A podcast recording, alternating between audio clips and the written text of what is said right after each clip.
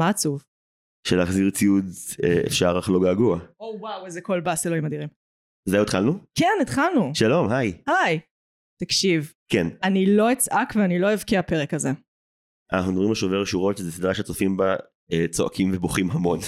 אז יהיה קשה להימנע מזה גם אם תנסי לשמור על קור רוח. אני מאמינה בעצמי ובכישוריי וביכולתיי לא לחזור על טעות שמבחינתכם הייתה שבוע שעבר ומבחינתי הייתה אתמול. אה, כן. אם אני הייתי צופה אגב בעל טבעי גם אני הייתי צועק. כן, כן, זה פשוט זה. בכעס אני מניח. זה, זה, זה מה שגרם לזה, ועשיתי את זה בבינג'. זו הייתה שגיאה מטומטמת מאוד. אני עמידה ברמה מאוד מאוד גבוהה לבינג', אתה מבין את זה, כן? את, את אנחנו חייבים פעם אחת לבוא בלי להקליט, פשוט להעמיד את זה למבחן, לבחור סדרה שנינו לא ראינו, ולראות כמה אנחנו מחזיקים. אתה רוצה לעבור לגור פה? לא, לא בצורה הזו תכננתי לבקש. אני- לא מעל גלי האתר. הייתה תקופה שלג'יט ראיתי עונה של עוז ביום. רגע, זה שמונה פרקים. ש- של שעה! בסדר. לא, זה דואבול. אני בקורונה האחרונה ראיתי את כל אופוריה 2 ביום. טוב, זה קהל אופרה 2. מה דעתך על ההצגה באופוריה 2? אה, שהיא מדהימה בפרק השביעי ומחורבנת בפרק השמיני. מה אתה חושב על התקציב שהיה של ההפקת אה, תיכון המעולה הזאת? הבגרות שלי בי"ב בתיכון נראתה אחד לאחד על מה את מדברת. איזה הבגרות בי"ב? ההפקה שתהיה לי ברפרטוארי, בול זה. תקשיב, הפקה ברפרטוארי, אני עכשיו אה, סודות המקצוע, תקציב גג, גג, גג, אם אתה סקסי ועל בעיני התיאטרון, סופרסטאר עם עניינים, שני מיליון. שקל. די. החרא הזה, זה עשר, עשר מיליון דולר. קל, קל. עשר מיליון, בלי שאני משלמת לבעלי מקצוע. כאילו בלי האנשים שמתפעלים את כל החרא הזה. וואי, זה נשמע הון עתק. אפרופו רפרטוארי, אה, טוב, מותר לנו ללכלך. כן. אה, ראיתי שבוע שעבר את אה, כימים אחדים בקאמרי, Mm, וקרה הדבר הכי מדהים בעולם, זה לא קרה לי בתיאטרון בחיים. אני מכירה אנשים בקאסט אז אני אסתום את הפה. לא, הלכלוך שלי אפילו לא קשור לתוכן ההצגה. כן. אה, זה היה הצגה של יום שישי ב-12 בצהריים, אני וכל קשישי תל אביב יחדיו, יושבים וצופים ועוד חבר, אה, אלפי, שלום אלפי, ובסוף ההצגה, אין לי דרך אחרת להגיד לך, אלא זה, בחי... זה חייב להיות זה. את, מהתיאטרון אולי מכירה פתרון אחר לבעיה, אבל מה שקרה זה שניר שטראוס היה באמצע מונולוג שנראה כמו מונולוג הסיום של ההצגה. אוי, אתה לא יכול להגיד שמות, כן? לא, אני לא מלכלך על ניר שטראוס, הוא עושה אחלה תפקיד. פשוט הוא אומר את מונולוג הסיום, ואז נחבא האור. And no way in hell שזה היה סוף ההצגה, הוא היה באמצע משפט ממש סתמי. הוא גם לא סיים אותו והאור ירד. עכשיו היה עשר שניות שקט, ואז התחילו כפיים מהוססות של, טוב נראה לנו שהם סיימו, ואז על האור, ואני פשוט רואה את... את ניר שטראוס ואת רמי ברוך עושים אחד שני פרצוף של מה לעזאזל קרה עכשיו, מי אחראי למחדל הזה, ופשוט עלו להשתחוויה והם היו קפואים כי ההצגה חייבת להימשך והיא נגמרה כי האור קובע וכפיים אז היא נגמרה. אנחנו לא יודעים מה הדברים האחרונים שהדמות אומרת, אין לנו את אקורד הסיום של ההצגה וכל השחקנים עלו להשתחוויה בפרצוף של אנחנו אסירים פה ומעוניינים לצאת מהכלא הזה עכשיו ו- ולא סיפרו לנו מה קרה. אף אחד לא אמר לנו טוב שומעים הייתה פדיחה וזה לא אורגני אבל רוצים לראות שנייה את הסוף עוד פעם אנחנו כזה היינו צועקים כן בטח תראו לנו את הסוף אנחנו רוצים לדעת איך זה נגמר לא נדע לעולם. וואו. קרה לך פעם כצופה? אה, תקשיב, כן. כאילו, תיאטרון, בכלל אירועים שהם חיים, חלק מהקטע שלהם זה הפוטנציאל לשיבושים. כאילו, שאתה רואה את זה ואתה יודע שזה נורא מסוכן כל החרא, הזה, זה יכול להשתבש בכל רגע. אה, מה שכנראה קרה, היה אור בהשתחוויה. אם היה אור בהשתחוויה? כן. היה אור בהשתחוויה. אה, אז אה, היה שם איזה מפעיל תאורה, אה, שבזמן ההשתחוויה קיבל על הראש משלושה ארבעה אנשים שונים, לא כולל השחקנים שבאו אליו רבע שעה אחרי. הסיפור הזה הגיע אלייך. לא, ואני פשוט יודעת איך הדברים האלה עובדים. אני יודעת מה קרה, הוא, הוא לא הפעיל, הוא, הוא קיבע ברגע לא נכון. הוא קיבע ברגע הלא נכון, הוא כנראה היה חדש. זה היה הימור שלי, את רואה, אני כן. לא איש מקצוע וגם אני חשדתי. כן, אח, כאילו זה ירד בהדרגה או שזה ירד בבת אחת? לא, לא, לא. ירד האור. ירד האור בפתאומיות מוחלטת. פתאום. באמצע שורה שהיא ממש... אה, הוא אומר שורה כמו אה, אה, בטח לא כך וככה כמו שראיתם. וכאילו זה משפט כזה של אני לוקח נשימה לומר את השורה הבאה והחשובה יותר ואז היה חושך. והשורה החשובה יותר לא נאמרה.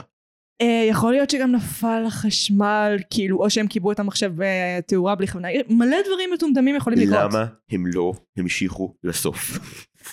לי קרה דבר כזה בהצגה שלי, ואנחנו פשוט התחלנו את הסצנה מההתחלה והמשכנו לסוף. אני מבינה, אני בקטע כן. הזה, זה סבבה להכיר שנייה בעובדה שאוקיי, זה תיאטרון וזה חד פעמי, אבל כן. קרתה פאשלה, אתם שילמתם כסף, אתם, רוצ, אתם מושקעים בסיפור בתקווה, כן. אתם רוצים לדעת איך הוא נגמר. כי... שערי לעצמך שכאילו באמצע, אה, סתם, אה, הפרק לפני האחרון של שובר שורות באמצע, פתאום כזה יש קרדיטים וכאילו נגמר לך. את תמותי, אתה לי באש. לא, אני אגיד... אה, הם עשו הסופרנוס, איזה באסה. בקיצור, זו החוויה האחרונה שלי מהתיאטרון, אני לא אבקר בתקופה הקרובה, כי אני לא פותח בתאורנים שלהם יותר. אה, לפחות אתה לא מכיר את מפעילי הוידאו ארט.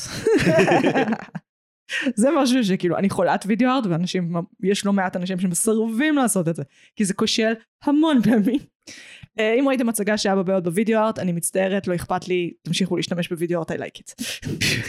תמיד השיחות שלפני הפרק הם שיחות על תיאטרון או שזה לא? הן שיחות מטומטמות, הרעיון זה כאילו להתחמם על אה, חשבון המאזינים, ובגלל שיש להם legit זמנים בתפריט, חוץ מבימים שנועם לא נמצאת, כי אני מתעצלת לעשות את זה, אז היום אין להם, אה, מדלגים על זה. הבנתי אותך. אבל רוב האנשים דווקא... מעוניינים לשמוע את הדברים הכי לא מעניינים שיש לנו להגיד. אה, כן, אני חושבת שזה כי חושף הרבה על האופי שלנו, ואופי של אנשים זה תמיד מעניין. מעניין, אני חושב ש... כאילו, זה, זה סיפור ממש מוזר לתאר, אבל יש תחושה כזאת כל הזמן, שכאילו הדקות הראשונות שלך, בהסכת הדקות שבהן את אמורה להיות כאילו בשיא שלך ובשיא העוצמה, כי חלילה שהם יברחו, ומין כאילו, הם יברחו anyway וחלקם יישארו, הקרב הזה מיותר מראש לחלוטין. וואלה, לי יש את הפחד הזה בחצי השני, אבל כן יותר על הסטטיסטיקות ממך. לא, אני מסרב אקטיבית לדעת מתי המאזינים של דיסניפורמציה מפסיקים להאזין. כן. אני כזה לא לא, אני רואה אם לחצתם קליק על הפליי ואנחנו נישאר בידע הזה, לטובת השפיות הנפשית שלי. כן, אני, אני יודעת יותר על הפודקאסט שלך ממך, נראה לי, בשלב הזה, על הסטטיסטיקות. אה, יכול להיות. אה, כן. מגי אגב לכל מי שמאזין ויש לו הסכת אה, היא האנליטיקאית הטובה ביותר תזכרו את שירותיה הבחורה מבינה הסכתים בצורה לא נורמלית כאן אם כאן מאזינים אני לא חושב שמאזינים בהמוניהם כרגע קחו אותה קחו אותה לעבודה בכירה. הם דחו אותי באיזה מכרז, אבל אם יש לכם עבודה עם מכרז מכור, אני בפנים. קחו אותה עכשיו קדימה ברגע זה. אוקיי, כן, נציג את עצמנו בפתיח ועניינים. פתיח! פתיח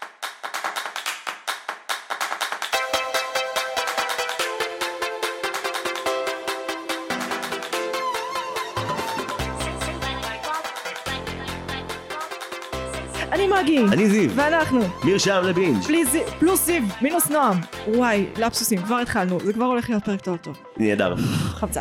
אז אנחנו נפגשים פעם בשבוע ומדברים על סרט או סדרה בהקשרים פילוסופיים, תרבותיים, חברתיים, פוליטיים, אומנותיים. פאק, אני תמיד שוכחת את זה. אה, אנחנו פשוט אוכלים את הראש. כן, על ה... מנתחים את הדבר, בשיחה כיפית. תעקבו אחרינו ברשתות החברתיות, תגיבו לנו, תמליצו לנו על סדרות, רק ככה אני יודעת מה אתם רוצים, אחרת... בנושא הזה אני clueless. בנושא הזה אני clueless. הס- הסטטיסטיקות לא עובדות פה. אז תשלחו. אמ, ותעקבו אחריי בטוויטר, כי יש לי עשרה עוקבים, ואני נואשת את מגי גל, אה, שלוש אל. אני אומר שאת אף פעם לא מסתירה, את אומרת, אני כרגע במועדון הדחויים ואני אתקבל לאליטה שלכם, כן. כך או אחרת, כן, כל כן. האמת בפנים, שי חי style. אה, חד משמעית, יהיו לכם חצי מזרחים בקבוצה שלכם. אתם כבר הסכמתם לקבל מזרחים, אני תקבלו לא את החצי. מאמין שאת מניחה שזה על גזע, אוקיי, בסדר. זה כי אני חצי מזרחית ואני לא שייכת לאף קבוצה, וכי אני ביסקסואלית שנשואה לגבר, מה לא ברור? טוב, אנחנו נהיה חזקים. ואני ברונטית, זו הסיבה, לדעתי צבע השיער עשה את כל הבעיות. נכון? כן. אה, טוב, אוקיי. עושים את אה, מה? מערינו השבוע? מה צרחנו השבוע, נועם התעקשה על זה, וזה פשוט נגמר בזה שאני עושה בדיחת קנאביס כל שבוע. מה צרכנו השבוע? כן, וכי זה תמיד קנאביס מבחינתי. טוב, את קודם.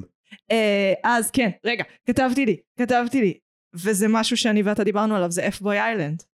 אה, של HBO עם ניקי גלייזר. כן, אני אוהבת ריאליטי מכל סוג. אתם יודעים את זה. אני אוהבת זבל, אני אוהבת זבל איכותי, אני אוהבת זבל לא איכותי, אני אוהבת זבל שמודע לעצמו ולא מודע לעצמו. זה זבל שמודע לעצמו. זבל meta, שבא להעיף כאפה על הפרצוף של, אה, של fuckboys ולפרצוף שלכם כאנשים שמזדיינים עם fuckboys. כן, אני יודעת שאתם עושים את זה, לא אכפת לי שאתם מכחישים מול עצמכם. סדרה מעולה. מה עם כל פילוח המאזינים שלך בתולים? מה אם עכשיו לא, כולם... הוא חנוניות, אני יודעת, זה חנוניות וחבריהם. זה, זה, אני יודעת שזה זה מה שמקשיב. סבבה. אה, כאילו, כן. אני- זה איך שאני ונועם היינו כשהיינו צעירות יותר, זה פשוט, זה המאזינות. אני נחשפתי למונח אגב fuckboy לפני כאילו חודש. כן. לא ידעתי שזה דבר. זה douche בעברית. כן, יותר קל לי douche לדעתי. אבל אה, fuckboy זה כאילו, זה ספציפית התת ז'אנר של douche שממש טוב בלגרום לך להרגיש שהוא רגיש ואז לזיין אותך ולעוף ממך. כן, אבל Fuckboy Island ממש טוב בלהבהיר שכאילו כל הז'אנרים של הדושים הם, הם שקרנים.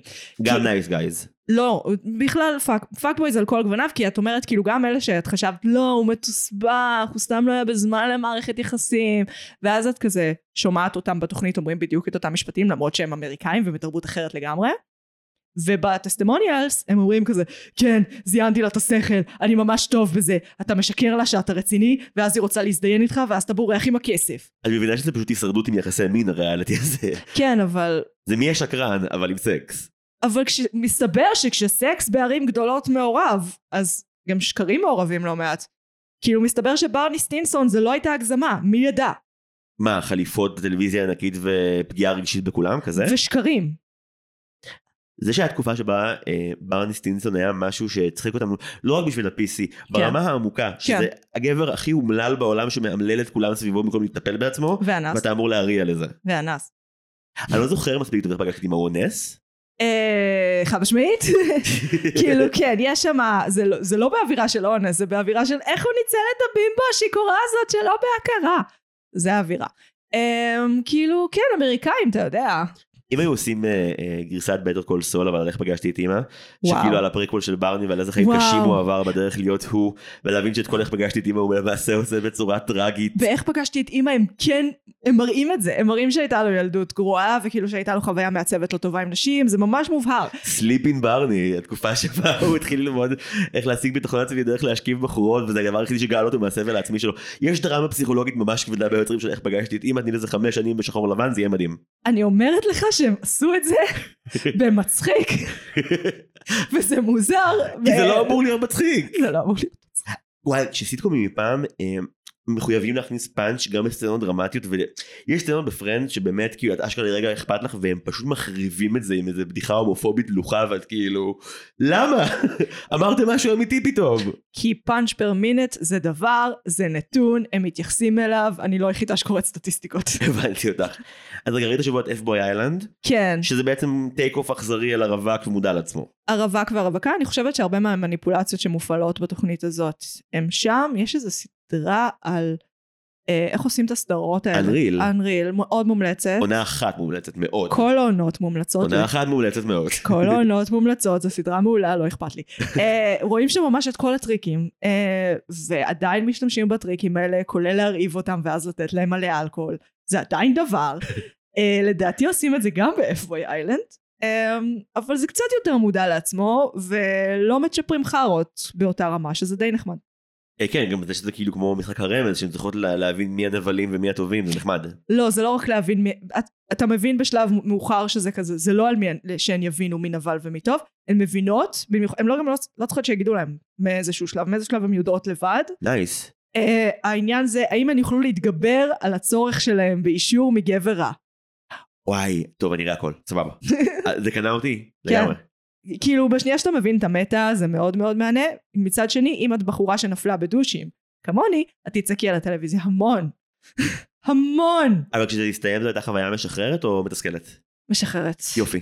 אוקיי. אה, כן, משחררת. כן. כי אני, כי הם וונשו סמלית על המסך שלי, זה היה נחמד. אוקיי סבבה זו המלצה מצוינת. כן. מה עוד ראית? מלא דברים. אה, מה עוד ראיתי? וואו, אף פעם אף אחד לא שאל אותי את השאלה הזאת בפוד. אני זה שאני אורח פה לא אומר שמדברים עליי מגי אנחנו בשיחה שני אנשים. או וואו, רגע. אני מכיר בך כסובייקט. אני רואה את כל האח הגדול, דיאן הודחה אתמול, מבחינתי זה אתמול, מבחינתכם זה לפני שבוע. שרין עוד שם? שרין עוד שם, שהם את לקחו יודעת שהיא הייתה. קלדנית איפה שאני עכשיו קלדן? אתה יודע שהיא הייתה בבואו לאכול איתי, כן אני רואה בו לאכול זה הריאליטי הטראש היחידי הישראלי שאני רואה באדיקות. וזה ריאליטי טרשי שאני הייתי מוכנה להשתתף בו. לא למה כן, לא כן, לא כן, לא. כן, כן. יש דרכים אחרות לפרוץ. אני אשן, זה לא בשביל לפרוט, זה- זה באמת בשביל החוויה. זה הבנתי. בשביל החוויה. אם אני אעשה האח הגדול, תדעו שבאמת נהייתי נואשת, החלטתי שלצעוק בטלוויזיה זה איך שאני אשיג הצלחה, כי אני יודעת שהאופי שלי לא יצטלם טוב. מה זה משנה אם את צועקת על על טבעי בפודקאסט את צועקת על אנשים רעים בווילה זה כאילו את צועקת זה בכל לא, מקרה. יצא ממני דברים לא טובים, כי יוצא מאנשים שהם דברים לא טובים. אי אפשר. את לא יכולה להיות חמודה לרצח ואם כן את סוציופטית כאילו את לא זה אמור להיות. כן, אבל כאילו, אני מפחדת שיצא דברים. אחד, אתה- אתה לא יודע מה האישיות שלך עד ששמים עליך מצלמות 24/7 ועושים לך עריכת ריאליטי שמקצינה את הרוע. כאילו, באמת. אה, אני לא, אתה לא יודע איזה דברים יוצא ממך, אולי אני אצעק על איזה נכה שם, שהוא שחור, כי הוא חסם לי את המטבח, מאיפה אני יודעת? זה יכול לקרות. מה צרכני אגב את- את עם רישיון והכל מה צרכני וויד עושים באח היה הגדול? נירו לוי, תודה שאתה שואל, היה נירו לוי, סליחה, אני צועקת למיקרופון. אה, היה נירו לוי, אה, הוא היה צרכן קנאביס רפואי, הם בנו לו חדר שבו הוא עישן, אגב, אני מעשנת הרבה יותר ממה שהוא היה צריך לעשן, אז זה לא היה עובד עליי, אה, ובאיזשהו שלב אחד הדיירים הריח את זה. והוא היה כאילו, what the fuck. וזה לא הגיע לשידור, אבל זה כן דווח בעמודי הרכילות, ככה אני יודעת על זה. אבל למה לא דיברו על זה פשוט? אה, קנאביס רפואי היה פחות מקובל אז. זה היה לפני, מה, איזה עשר שנים כזה? משהו כזה, כן. הבנתי, אוקיי, בסדר. אה, כן. אח הגדול, תקשיב, אם, את- אם יש לך בטן חזקה, אה, אח הגדול זה באמת תוכנית לראות, במיוחד בעונות הטובות שלה. עשיתי עונה אחת, ראיתי את הבובלילים ואת שפרה, סיימתי. או, זאת הייתה עונה טובה. צפיתי, היה לי פינה ברדיו על זה. יא בן זונה, אתה וההצלחה המיידית שלך. אין לי הצלחה מיידית, אני, ממש לא. אבל לא, היה, רדיו רדיו כל רגע, היה תקופה שבי"ב כזה הייתי כמה חודשים שם, לפינות מהטלפון, לא אפילו לא לאולפן. והייתי חייב לראות האח הגדול, כי זה היה כזה על ריאליטי תמיד, זה היה המטבח, ואז כוכב נולד, ואז זה. ואני ממש זוכר, אגב, פיטרו אותי בגלל האח הגדול. מה? כן, היה את הגמר, והיה לנו טיול של הבית ספר, ולא יכולתי אה, וואו. לצאת שנייה מהטיול כדי, והקטע שכן הספקתי לראות חלקים מהגמר, ואז אשכרה אמרתי, זאת תהיה רמאות לדבר על כל הגמרים, ראיתי רק רבע שעה. כאילו, ואמרתי להם כזה, אני לא, והחליפו אותי באותו היום. בסטריאוטיפיה לקחו איזה מישהי כזה בת אה, 50 ומשהו מטבריה, שכזה. יש לה הרבה ילדים ונכדים, איזה חארות. ועשו shift לנצח מ... מהטינג'ר האשכנזי המתחכם, ואולי טוב שהם עשו את זה, אני יש לא יודע. מצב, אני חושבת שהכתיבה בוודאי לא מעניינת באותה רמה. הייצוג השתפר ככל הנראה. כן. אבל אה, לא, מאז לא ראיתי אח הגדול, וגם אני ממש בסדר עם זה. אני, ריאליטי כן. שמצריכים ממך הרבה שעות מסך, שוב, רק בואו לאכול איתי, אני אראה הכל, כל מה שהם יוציאו, תמיד. כן, אבל יש משהו, במיוחד שהעבודה שלך היא כן מצריכה רמה גבוהה של אינטלקט, ובבימוי כאילו אתה מפעיל את הראש המון, בעיקר את הראש, כי התחת שלך על כיסא. כאילו, כן, ואני מגיעה הביתה, אני רוצה bullshit, אני רוצה שטויות, אני רוצה לצעוק על מסך, ואני רוצה להיכנס לטוויטר ולראות live tweeting של אנשים כועסים. אז מינוס ה live tweeting, אני עושה את אותו נזק עם הישרדות האמריקאית, כבר כמה כן. שנים. כן. השבוע ראיתי עונה 27 וזה פשוט בלע אותי לחלוטין. ביטלתי, ביטלתי טיפול פסיכולוגיה כדי להמשיך לראות טלוויזיה. וואו, אני מבטלת טיפול פסיכולוגי רק כדי לישון. שזה קורה הרבה, אבל עדיין. אני לא, אני לרוב לא מבטל. זה עבודה כזה מין, וואו. אני ממש קרוב לגמר.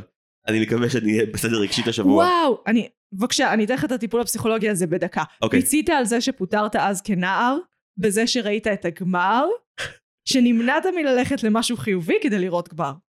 אוקיי, זה מה שקרה כנראה. בבקשה. כנראה המקרה הוא כבר הטריד אותי כל הדרך. בבקשה. אז היה הישרדות 27, היה פצצה.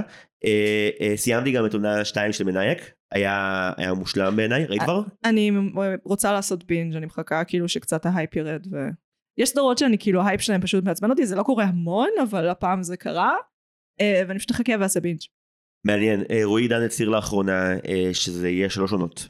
שזה טרילוגיה, עונה אחת היא על אה, על איזי, עונה שתיים היא על, אה, על הדמות של לירז חממי, שקוראים וואי, לה... הוא ימני מעולה, אני מתה עליו. הוא מוכשר נורא, והעונה שלישית היא על תמם. בטח, זה... הוא מוכשר מאוד וגם... אה, זה ההוכחה שסיפור ממש טוב אה, ישקיע לך דעות. לא הרגשתי שסדרה תומכת או לא תומכת במשהו, וכשמעתי מלא דיונים באינטרנט על אה, הביקורת, על פרקליט המדינה, לא היה אכפת לי, ראיתי סדרה ממש טובה, זה לא השפיע על דעותיי כלפי המציאות. שנייה, חכה. אתה היית באוניברסיטת תל אביב, אני הייתי באוניברסיטת תל אביב, תל אביב, בבניין שנחשב מעוז השמאל. אה, בניין מקסיקו. וואי, היינו בניין שמאלני בלי שום ביסוס אידיאולוגי. אבל הוא לא באמת שמאלני. אני כשלמדתי שם, אני הרגשתי שיש אנשים מכל הדעות. מכל הדעות, כולל מתנחלים.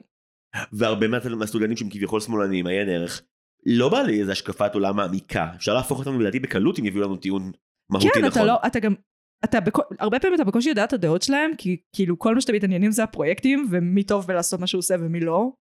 כאילו אין לך עניין עכשיו בלשמוע על איזה הפגנות הוא הולך, מה אכפת לך?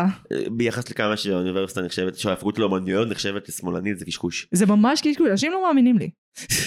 לא, אנחנו פוצים בלי קשר לדעה הפוליטית כן, שלנו. תודה רבה. אנשים בלתי נסבלים לא חייבים לבוא עם דעה מסוימת. בדיוק. הם בלתי נסבלים בגלל הריכוז העצמי שלהם, זה לא לי בדעה. נכון. יש לי המלצת צפייה אחרונה, כן. ואני גם אה, רוצה להשתמש בה אה, ולנצל את זה שאנחנו מקליטים, כדי אה, להזמין אותך לאתגר. או, אוקיי, אני הבטחות הגעתי לא לפה לפני. כמה חודשים כמגיש אורח שנות הירח, כי, כן. כי נועם לא רואה, ואז הוא אמרת, אה מצוין, בוא נגרור אותך לעוד דברים שנועם לא רוצה לראות, ואמרתי סבבה, אני המורה המחליף בשמחה. יס. אה, אבל אני רוצה לאתגר אותך לפרק על סדרה ספציפית. איזה? דיברנו על זה קודם על הספה שלך. אני נורא רוצה שתראי את יוד שוורץ מלחמתו בחיים של ברבא מ-92. אה וואו, זה משהו שאתה עושה בפודקאסט שלך ואנחנו לא עושות בכלל פודקאסט שלנו, פרקים על דברים אה, איזוטריים. נכון, אבל מהיכרותי עם ההסכת הזה ועם האופי שלו, כן. אני לא חושב שזה יפתיע אותך לעשות, הוא גם לא כזה איזוטרי, זה קל שגם זמין לכולם, ואני פשוט שאלתי אותו שבוע שעבר, אני אגיד בלי קשר אם תעני לאתגר או לא, את לא חייבת. אני אכריח אותך לצפות בזה בלי קשר, אני אצפה בזה בלי זה קשר. פשוט שעה וחצי שהדבר האומנותי הכי מטורף שראיתי שנעשה כאן ב nineties חוץ אולי מבנות בראון ואני לא יכול להמליץ יותר זה פשוט זה variety show סביב נושאים מדכאים של אנשים מבוגרים שמוטרדים מאוד מהמשך חייהם עם כל הופעות האורח והנאמברים המוזיקליים שלא יכולתי לפנטז עליהם. זה הרחוב הסולוסים מבוגרים שלא האמנתי שאני אקבל. אני כל כך מאושר וזה נעשה לפני 30 שנה ולא ראיתי שום דבר בחודשים האחרונים שהתעלה על האופוריה הרגשית שחוויתי כשצפיתי בזה. אוקיי, אתה ממש לא משאיר לי ברירה. לגבי פרק, אה, אם אם אדם אחד יכתוב שיש לו עניין בזה, רמי שטרן אנחנו מסתכלים עליך קדימה רמי שלח את הודעה. שני, רמי שאני אסתכל כתבנו עליה, בדרום. שלח את הודעה. תעשה את אה, המשימה קדימה. האמת שאם יש לו עניין? אם יש לו עניין, האמת שסביר להניח שכן, מבחינתי הוא מייצג של הקהל. אה, סבבה, האמת שיכול לזרום. בוא נעבור לוואי, תמיד אנחנו בשיחות חולין של ה life, אבל לא אכפת לי. אז על מה אנחנו מדברים היום? מגיעים שובר שורות? כן. oh my God. אז שובר שורות, טריילר, מעניין טריילר לאיזה עונה בחרתי. תזדיין מגי של העתיד, לא אכפת לי.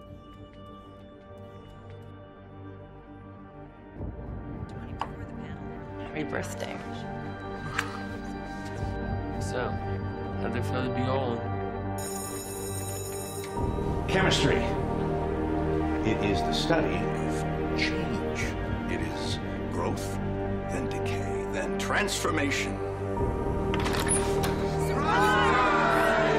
Walt, we love you, man. We love you. Everybody, to Walt!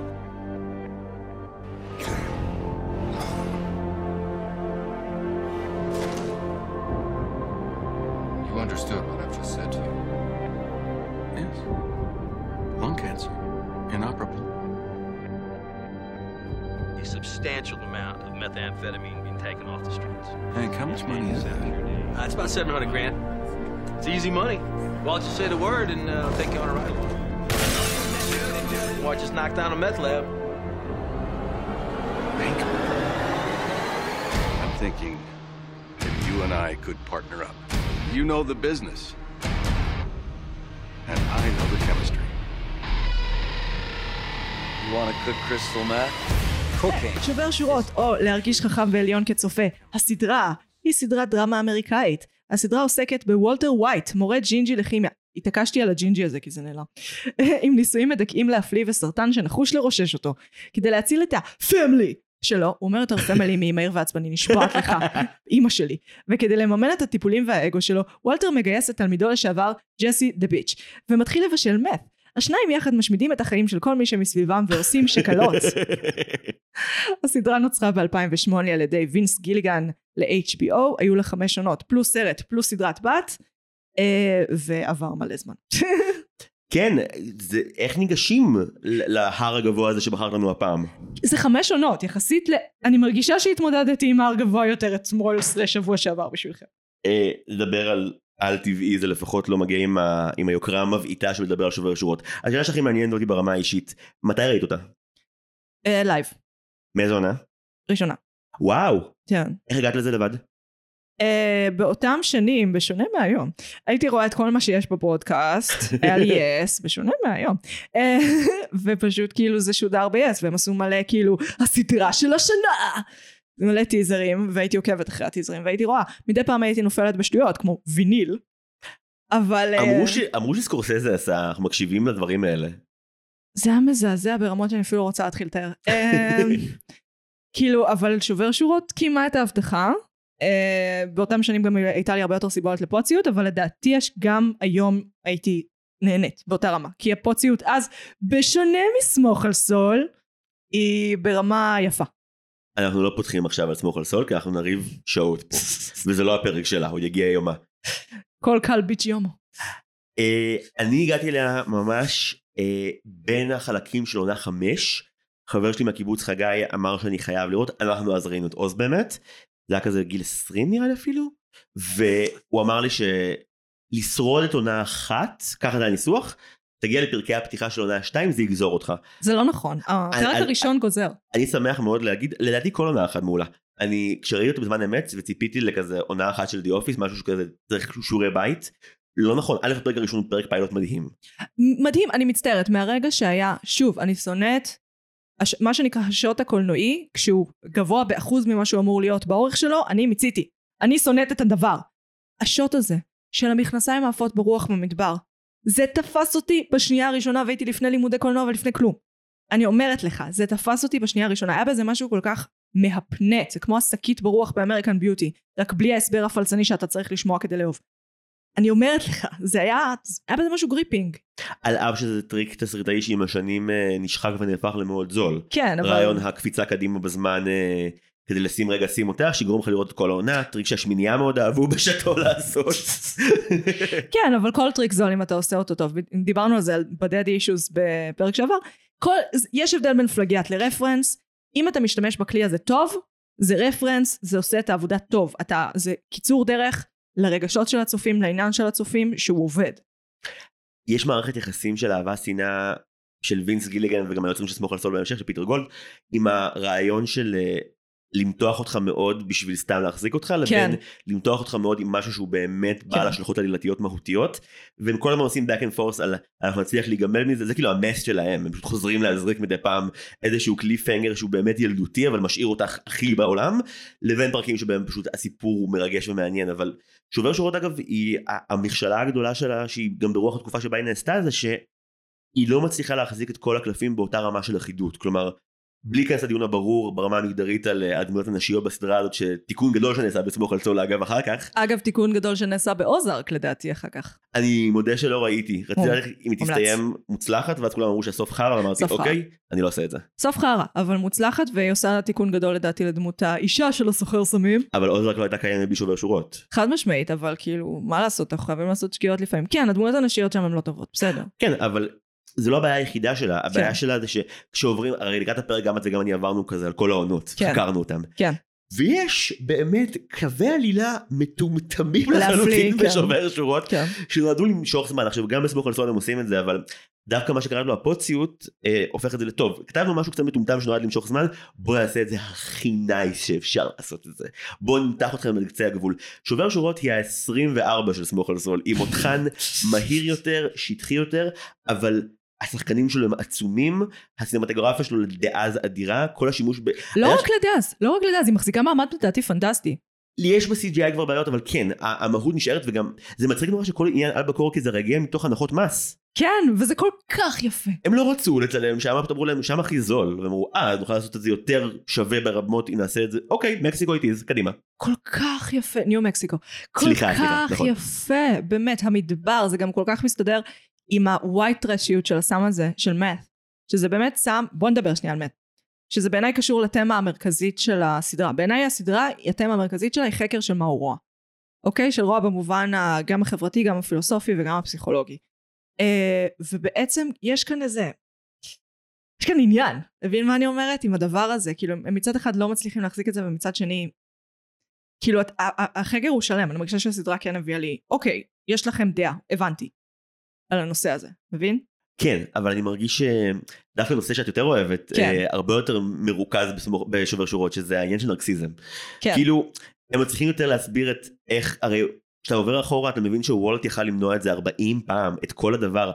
היה לו מאיפה לקחת את הכסף בתחילת הסדרה הוא פשוט לא רצה מטעמי כבוד והסדרה מאוד מכניסה אותו לפוינט אוף שלו וכזה ברור שהוא לא ייקח מ- ברור מ- שלא ייקח. מאליוט וממנה את זה את הם הכסף הזה. דפקו אותו! לא, יש- לא מגיע להם לעשות את המעשה הטוב הזה. כן הוא צריך אה, למכר אלפי אנשים ולהרוג עשרות אנשים עכשיו שנייה, בגלל זה. נזכרתי את הנקודה ששכחתי בגלל קנאביס. אה, בבקשה. זה סם מזעזע. כן. מת זה אחד הסמים הכי נוראים, לתקופה זה הסם הכי נוראי. מדובר בקימאי. חשבתי על זה, הוא יכל לעשות אסיד, הוא היה מרוויח 20% פחות. אבל הוא היה חד משמעית עושה מלא כסף ומרוויח בדיוק את מה שהוא צריך בשביל הטיפולים האלה. הוא יכל לעשות כל כך הרבה דברים. הוא לג'יט יכל כאילו, לא יודעת, לגדל טבק ולמכור סיגריות לא חוקיות. מיליון ואחד דברים הוא יכל לעשות. הוא בחר את הדבר, אחד הכי מזיקים לחברה שיש, שזה הסם הספציפי הזה. הוא באמת סם מאוד ממכר, הוא גמר על קהילות, גמר עליהן. אבל הוא ממש טוב בלעשות אותו. והאיש הזה כל חייו לא קיבל משום מקום את האינפוט האמיתי של אתה ממש טוב מספיק כדי להיות בטוח עם עצמך ולשחרר. הוא עשה את הסם הכי חזק, עם הכי הרבה כסף והכי הרבה כוח. הוא יכל לעשות אסיד ממש טוב. הוא יכל לעשות אסיד בשילוב עם PCP, משהו מטורף. היום אה, סמים, אה, סמי הזיות אה, כימיים, סינתטיים, זה אחד הדברים הכי אופנתיים. הוא יכל גם לעשות מלא כסף מזה. אבל לוולט באמת לא היה אכפת אף פעם מאף אחד מלבד עצמו וזה גם הטוויסט הגדול של הסדרה. כן, זה, יש כאן, יש מלא מלא פסיכופטים בסדרה. שזה מעניין, כי יש רק אחד מ-25, הוא פסיכופת, אבל אני נורא אוהבת פסיכופטים, אז לא אכפת לי. ג'סי פסיכופת בעינייך? חוץ מג'סי. הפחדת אותי ממש, אוקיי תמשיכי. סליחה, הוא הרזונר שלנו, הוא הנורמי שמאיזושהי סיבה נקלע לשם. שהיה אמור למות בעונה אחת. כן, זו שגיאה מטומטמת. אה, שנייה, נחזור לזה. כן. מהבחינה הזאת יש לנו את וולט, שהוא הפסיכופת שמונע מאגו, יש לנו את טוד, הפסיכופת שמונע מסדיזם, יש לנו את טוקו, הפסיכופת שמונע מזעם ואלימות, יש לנו את גס, הפסיכופת התאגידי, שהוא ממש גילום אנושי של הרוע התאגידי, יש לנו את כל המופעים האלה. אה, ויש לנו את לידיה, האופ- אה, הרוע האופורטוניסטי שרק מנסה להציל את התחת של עצמו כמו צפרדע טובעת. זה ניתוח מאוד מעמיק לסדרה שבסופו של דבר כשמסתכלים על הסיפור מאחוריה הם די אלתרו את דרכם אל הסוף. אני, אה, כשניסיתי להפעיל את השיטה הזאת, היא תופסת במאה אחוז, אני אפילו לא הייתי צריכה להתאמץ, אני מרגישה שזה ממש היה שם. הם ממש ניסו להעביר את הדבר הזה. כי אני חושב שכשמציבים את וולט כמו כל כך הרבה סוגים של רוע שהוא רוע שאנחנו תופסים אותו כרוע יותר גרוע. אני אה, לא תופסת אותו כרוע יותר גרוע. אבל רוב הצופים לדעתי כן. רוב הצופים שרואים את וולט הם עדיין נשארים עם איזה בחור חלש שהחברה השתינה עליו מכל הכיוונים ואין לו ברירה אלא ואנחנו הולכים עם השקר הפנימי הזה של ואין לו ברירה אלא הרבה יותר עמוק ממה שצריך כי הם כותבי דרמה מעולים. זה לא רק זה, אה, אין לו, אה, הוא מונע מאגו. זה הפתיע אותי, כאילו, בלחזור לאחור ושוב לבדוק את התמות, שכמה קל לבן אדם נורמלי, בלי פסיכופתיה, בלי נרקסיזם, בלי הדברים האלה, להזדהות עם להיות, לעשות דברים רעים, כי השפילו אותי. מכל האנשים זה הכי מזכיר לי בצורה נורא מוזרה את העבודה של דוד גרוסמן ואני אסביר שנייה אני אסביר. אוקיי. גרוסמן מכל הכותבים שאני קראתי הוא האחד שמצטיין בנקודות מבט בצורה הכי גבוהה שיש הוא נכנס כמו זיקית לאור של דמויות רחוקות ממנו מגדרית גילאית עדתית זה לא משנה הוא כן. מצליח לתפוס את זה כן, זה נכון. וכשאתה מצליח להיכנס כל כך עמוק לנקודת מבט אתה יכול להזדהות עם אה, עם כמעט הכל אגב אני זוכר שבתור ילד יש סוג של אנשים שהם מזדהים יותר מדי עם, עם דמות שמוצגת כגיבורה גם כשדברים איומים נעשים על ידה כאילו כשהיית קטנה והיית רואה סרטי דיסני כשהרעים היו מתים היית כאילו מבסוטית בוא נדבר שנייה על איך אני הייתי רואה דברים כילדה. אוקיי זיהיתי את הדבר הזה פעם ראשונה בגן, כשקראתי את כספיון. אוי לא כן, מה פאול קור עשה לך ואז כאילו בא הכריש ומנסה לתקוף את כספיון, והלוויתן, החבר של, החבר של הכריש דופק, אה, החבר של כספיון דופק מכות לכריש. ואז הכריש עושה, אוי לא, כואב לי הראש. ואני הזדעזעתי! הוא יכל רק לעצור אותו מלטרוף את כספיון, לא היה צורך להכות אותו, למה להכאיב לו? זה הטבע שלו לתקוף. אני מזהה קשר ישיר בין הילדה הזאת לבחורה שלא מבינה למה וולט עושה נף כאילו זה אותו עניין. זה חד משמעית, זה נכון, אני, ו, ואוהבת uh, ללמוד uh, רוצחים סדרתיים לפני uh, עוד ביסודי, כן? אני מאוד מאוד אוהבת להיכנס לאור של אנשים אחרים ולהזדהות, אם כי זה יוצר בעייתיות מסוימת, כמו אני מסבירה במספרה למה דיאן מהאח הגדול היא בעצם מישהי עם הרבה בעיות. אז אצלי המון פעמים הגיבור הוא אנטי גיבור אני נוהג בו באותה רמת הזדהות מופרזת של, של להסתכל על גיבור אני לא נכנס לספוילרים בכלל ואני לא ניגע בזה הרבה אבל יש ספוילרים, מותר בו ספוילרים. לא לא ממש בקטנה בסמוך על סול בעונה אה, האחרונה כן. כל הזמן כל הזמן כל הזמן אנשים יגיבו ואמרו אנחנו לא מאמינים שהוא עשה את זה אנחנו לא יכולים להריע יותר אני המשכתי להריע לו אני רגיל להריע לדמות הזאת ווולט בכלל כאילו הוא רוצח אנשים אבל הם, הם סוחרי סמים והם חיל עוז ורוצחי ילדים כן, ייי, אתה נותן לי את ההשוואות, איזה כיף. Um, כי הסוג הספציפי של רוע, uh, סול uh, הוא הרי לא פסיכופת, אוקיי? הוא לא, אתה רואה את ההסלמה שלו, הוא בעצם נדפק על ידי הממסד, ועל ידי איך שהחברה עובדת, הוא, והוא אומר, fuck the system, אני הולך לנצל אותה ולהרוס אותה, מבפנים. וזה משהו שבעשור שאנחנו נמצאים בו, בשונה מ-2008 שזה המשבר הכלכלי, אנחנו רוצים לאכול את העשירים ולזיין אותם בתחת חזק עם חרב. uh, ואז לאכול את זה. באמת, כאילו, המצב הוא אחר, וזה מעניין הסוג רוע שאנחנו מזדהים איתו. השתנה. כן, גם בטוח שהתופעה האמריקאי שרואה את הבחור הזה שגם לא אין ביטוח רפואי לכסות את טיפולי הסרטן שלו כשיש לו ילד עם שיתוק מוחין, מי, מי קורבן גדול יותר. והוא מורה מאוד מאוד משכיל שהמציא משהו מגניב. ואני חייב לומר שאם כבר רוצים להשוות אז ביחס לאנטי גיבורים המרכזיים האחרים של התקופה שזה בסדר לא כרונולוגי אה, טוני סופרנו אה, נו פרנק אנדרווד מהמם. ודון דרייפר זה השלישייה כן. נכון? מעניין כמה מעט מהסדרות האלה הזדקנו טוב. מד מן לא צלחתי אף פעם כי צלחתי פעמיים! לא צלחתי כי לא היה אכפת לי מדון דרייפר כי מה שעבד לי עם וולטר ווייט בארבע שניות לא עבד לי בשלוש עונות. אני חושבת שדון דרייפר דווקא הפוך לגמרי, כאילו שם הם עובדים מאוד קשה לגרום לך לשנוא אותו. זה מצליח זה עובד, כן? ולא הגעתי לשלב שבו כזה פותחים. אמ, את הרי לא, את הרי לא רק תשנאי דמות שבע עונות. כן, אבל יש, זה שנאה, יש משהו בשנאה של דון דרייפר שהיא כמו שנאה עצמית, שזה כאילו, אבל למה אתה עושה את זה? אבל למה ככה? אבל למה? כאילו, שאצל וולטר ווייט אין לנו את זה בכלל.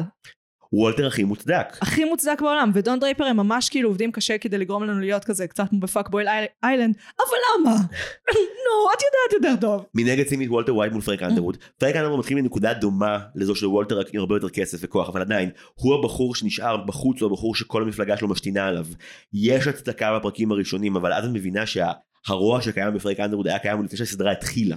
הוא פשוט מפלצת שעוד לא הצליחה לתכנן נכון. וגם מאז גיליתי מה זה מצליף של מפלגה, ואני יודעת שזה תפקיד עם המון כוח, אז זה לא bullshit שמשתינים עליו. כן כן לגמרי. מבחינתו כאילו אבל זה העניין. ב point of view אם את לא מבינה את הפוליטיקה אז בית הקלפים זה כזה או אה, בפעם המאה כבר לא נתנו לו את התפקיד שהוא רוצה אולי זה מגיע לו ואחרי ארבעה פרקים את כזה אה לא אני עוקבת אחרי השטן לא משנה ביי. כן, אני חושבת שהטעם שלנו מאוד אה, השתנה, כי אם אתה מסתכל על סוף שנות ה-90, תחילת ה-2000, אפילו עד אה, סוף ה-2010, כאילו, אתה רואה שממש אהבנו פסיכופטים. כאילו את האנטי הירו זה השיט שלנו. חושבת ממש עד מורטי, אה, עד ריק, מריק ומורטי. אה, כאילו אנחנו ממש נהנינו לראות אנשים ששמים זין על החברה שכולנו צריכים כדי לא להירצח ולהישדד בקבוע. אה, ופשוט עושה דברים רעים. כאילו הרובין הוד שלנו נהיה יותר ויותר פשוט רע. פשוט עושה דברים רעים והורס. זה כבר לא בוני וקלייד ששודדים בנקים, זה כבר כאילו אנשים שרוצחים ואונסים וכאילו משמידים את החברה שלנו עם meth. ואגב אמרת על- בתקציב של שובר שורות אמרת אה, שזה הסדרה שאתה מרגיש חכם בה. ריק ומורטי בעיניי זה הסדרה שאתה אמור להרגיש חכם בה למרות שאתה לא באמת. וגם אגב אני צופה בה כקומדיה אבל מעולם לא נתנו לי כלים להזדהות עם הדמות של ריק וכשניסו לדחוף backstory מפגר כבר זה היה ממש מאוחר מדי. כן, היעילות שובר שורות נובעת מכך שאת מריעה לדמות הלא נכונה במשך סדרה שלמה כן. ואת מאוח- מאוחר מדי בשביל לחזור בה בשלב מסוים כצופה. כן, כן, פשוט מאוחר. זה, זה נכון, יש איזשהו שלב, אני חושבת I'm the one who knocks, אה, זה הרגע. כל כך טוב. זה הרגע, זה היה הרגע. הרגע שהוא צועק על סקיילר זה מצחיק, כי הם לא התכוונו לעשות את סקיילר שנואה. באמת שהם לא התכוונו, הם באמת התכוונו שהיא הדמות הצודקת. אה, ואיך שהם בנו את זה כל כך אפקטיבי וכל כך טוב, שיצא, שקיבלנו את וולטר ווייט לחלוטין, ושנאנו את סקיילר כאילו אנחנו הסוחרי סמים. ותמיד סיפקו לנו איזשהו משהו שגורם לנו להאמין במעשים המפוקפקים של וולט בעונות 1 עד 4 בעונה 2 כשהוא פשוט נותן לג'יין למות ואת מסתכלת על הדמות שלו את גם חושבת שהיא רעה על ג'סי. כן. את משתפת את, את שותפה לרצח הזה נכון. באיזשהו מקום כצופה וזה הגאונות בשלבים האלה. כן, אבל אה, זה שהוא גם מזועזע בזמן שהוא עושה את זה, זה נותן לך עוד כאילו, הוא מבין שזה צריך להיעשות, אבל זה לא שהוא פשוט נהנה, הוא לא טוד. עכשיו שוב מחוץ לפרספקטיבה של הסדרה אתה רואה עכשיו אדם גוסס גם אם האדם הזה הוא יגאל עמיר אני ארים עכשיו טלפון כנראה אה. לאמבולנס אני רוצה לקוות מאוד. גם סביר להניח, כאילו רוב האנשים להוציא מחבל בסיטואציה של איום ישיר עליך או על, או על אנשים שקרובים אליך, אתה תעשה משהו, אין מה לעשות, אתה בן אדם. תודה לאל שאתה בן אדם. זה היה נורא שמאלני להגיד כזה יגאל עמיר ולא כזה סדאם חוסיין כאילו. אבל כולם, אני חושבת שזה זה הדבר הנכון, כאילו באמת, זה, זה, אנחנו, זה הדבר הטוב באנושות שלנו, באמת, שאנחנו רואים אנשים כאנשים, ואנחנו לא עכשיו כאילו, במיוחד שזה נוגע לחיים, לא נתייחס לרשימת עבירות שלהם ולדברים שהם עשו. אמ, וזה כלי שאפשר לנצל נגדנו. לחלוטין אגב הרגע שבו הסדרה מבינה קצת את מה שהיא עשתה אגב נגיד מה שבבוג'ק בעונה שש עצבן אותי אז בסוף עונה שלוש שובר שורות הם מתחילים להעביר לך כמה גורמים במעשים של וולטר רק שג'סי צריך לעשות את מה שהוא עושה. הרצח בסוף עונה שלוש הוא רגע שבו הדמעות בעיניים של ג'סי מבהירות לך כצופה איך אתה זה כבר חמק ממך כמה אכזרי הטריטוריה שאליה הגענו ועד כמה כבר הסכמנו לדברים שהם באמת איומים ונוראים. אגב זה שגס הוא כאילו הוא, הוא חידה והוא נראה כמו הבחור הכי עוצמתי בעולם מאוד עוזר לזה אתה מרגיש שוולטר הוא עדיין קטן בתוך המערכת הזאת כן. למרות שהוא הפך להיות האגדה שכולם מפחדים ממנה. גם זה שהוא נלחם מול הקרטלים, שכאילו הייצוגים שאנחנו מקבלים מהקרטלים זה רוע מבוסס אה, כבוד משפחתי ורוע מבוסס אה, זעם. כאילו, והוא רוע שיותר מבוסס כאילו גם על חשיבה ועל רציונליות, אז מול הדבר הזה ששם ראשים על צבים, אנחנו כזה, כן, הוא הטוב. הוא כאילו הזאב רוזנשטיין של הפושעים בסדרה הזאת הוא כאילו מירה תיק 512. שכחתי להמליץ קודם זה היה דרך טובה להכניס את זה עכשיו מדהים מירה. מדהים מדהים מדהים מדהים מדהים. מדהים, באמת זו מדהים. יצירה נפלאה. יצירה נפלאה. אה, אבל באמת נכון הוא כאילו הבחור הזה שהוא הולך לבד אין לו גב אין לו משפחה וזה מעולה כי ככה הרבה יותר קשה לאתר בהתחלה מי הוא וגם הבחור שמשתף איתו פעולה יש לו בדיוק את כל המידע הרלוונטי, אבל אין לו את ה-backbone של להיות איש מבוגר שהחיים הביסו. אין לו את הרציונל, יש לו את החוכמת רחוב, אבל אין לו את הרציונל ואת ה X factor שיש לוולטר, כאילו. ג'סי הוא חתול רחוב, אבל הוא יברח, הוא לא ירדוף. וזה גם הסיבה שאתה מתאהב בו כל כך מהר. כן. זה היסטרי בעיניי שהם ליהקו את אירון פול ואמרו, זאת תהיה הדמות הזאת שטרגי שהיא מתה, ואז באו אנשים ואמרו, אי אפשר. אי אפשר להרוג את זה. מה זה? לא רק זה, אני חושבת שבלי זה אנחנו גם לא היינו, לעולם לא היינו מבינים כמה וולטר נוראי. נכון. לעולם. זה לא היה קורה. אנחנו צריכים את ג'סי כדי ש... כי שתהיה לנו עוד דמות שאנחנו מזדהים איתה, ולא סקיילר שאנחנו שונאים, כאילו שאנחנו נהיה כזה, אה, הוא בעצם השטן, אוקיי. ג'סי היה צריך להיות עבד של נאצים לתקופה כדי שזה יתאפשר. וואי, זה היה נורא, זה הפרקים שהיה לי מאוד מאוד קשוח. כשהרגו את הילד עוד הייתי בסדר. כשזרקו את הבובה הזאת מהמטוס, עוד הייתי בסדר, הייתי כזה, זה מטאפורה, אוקיי. העבד של הנאצים, למה?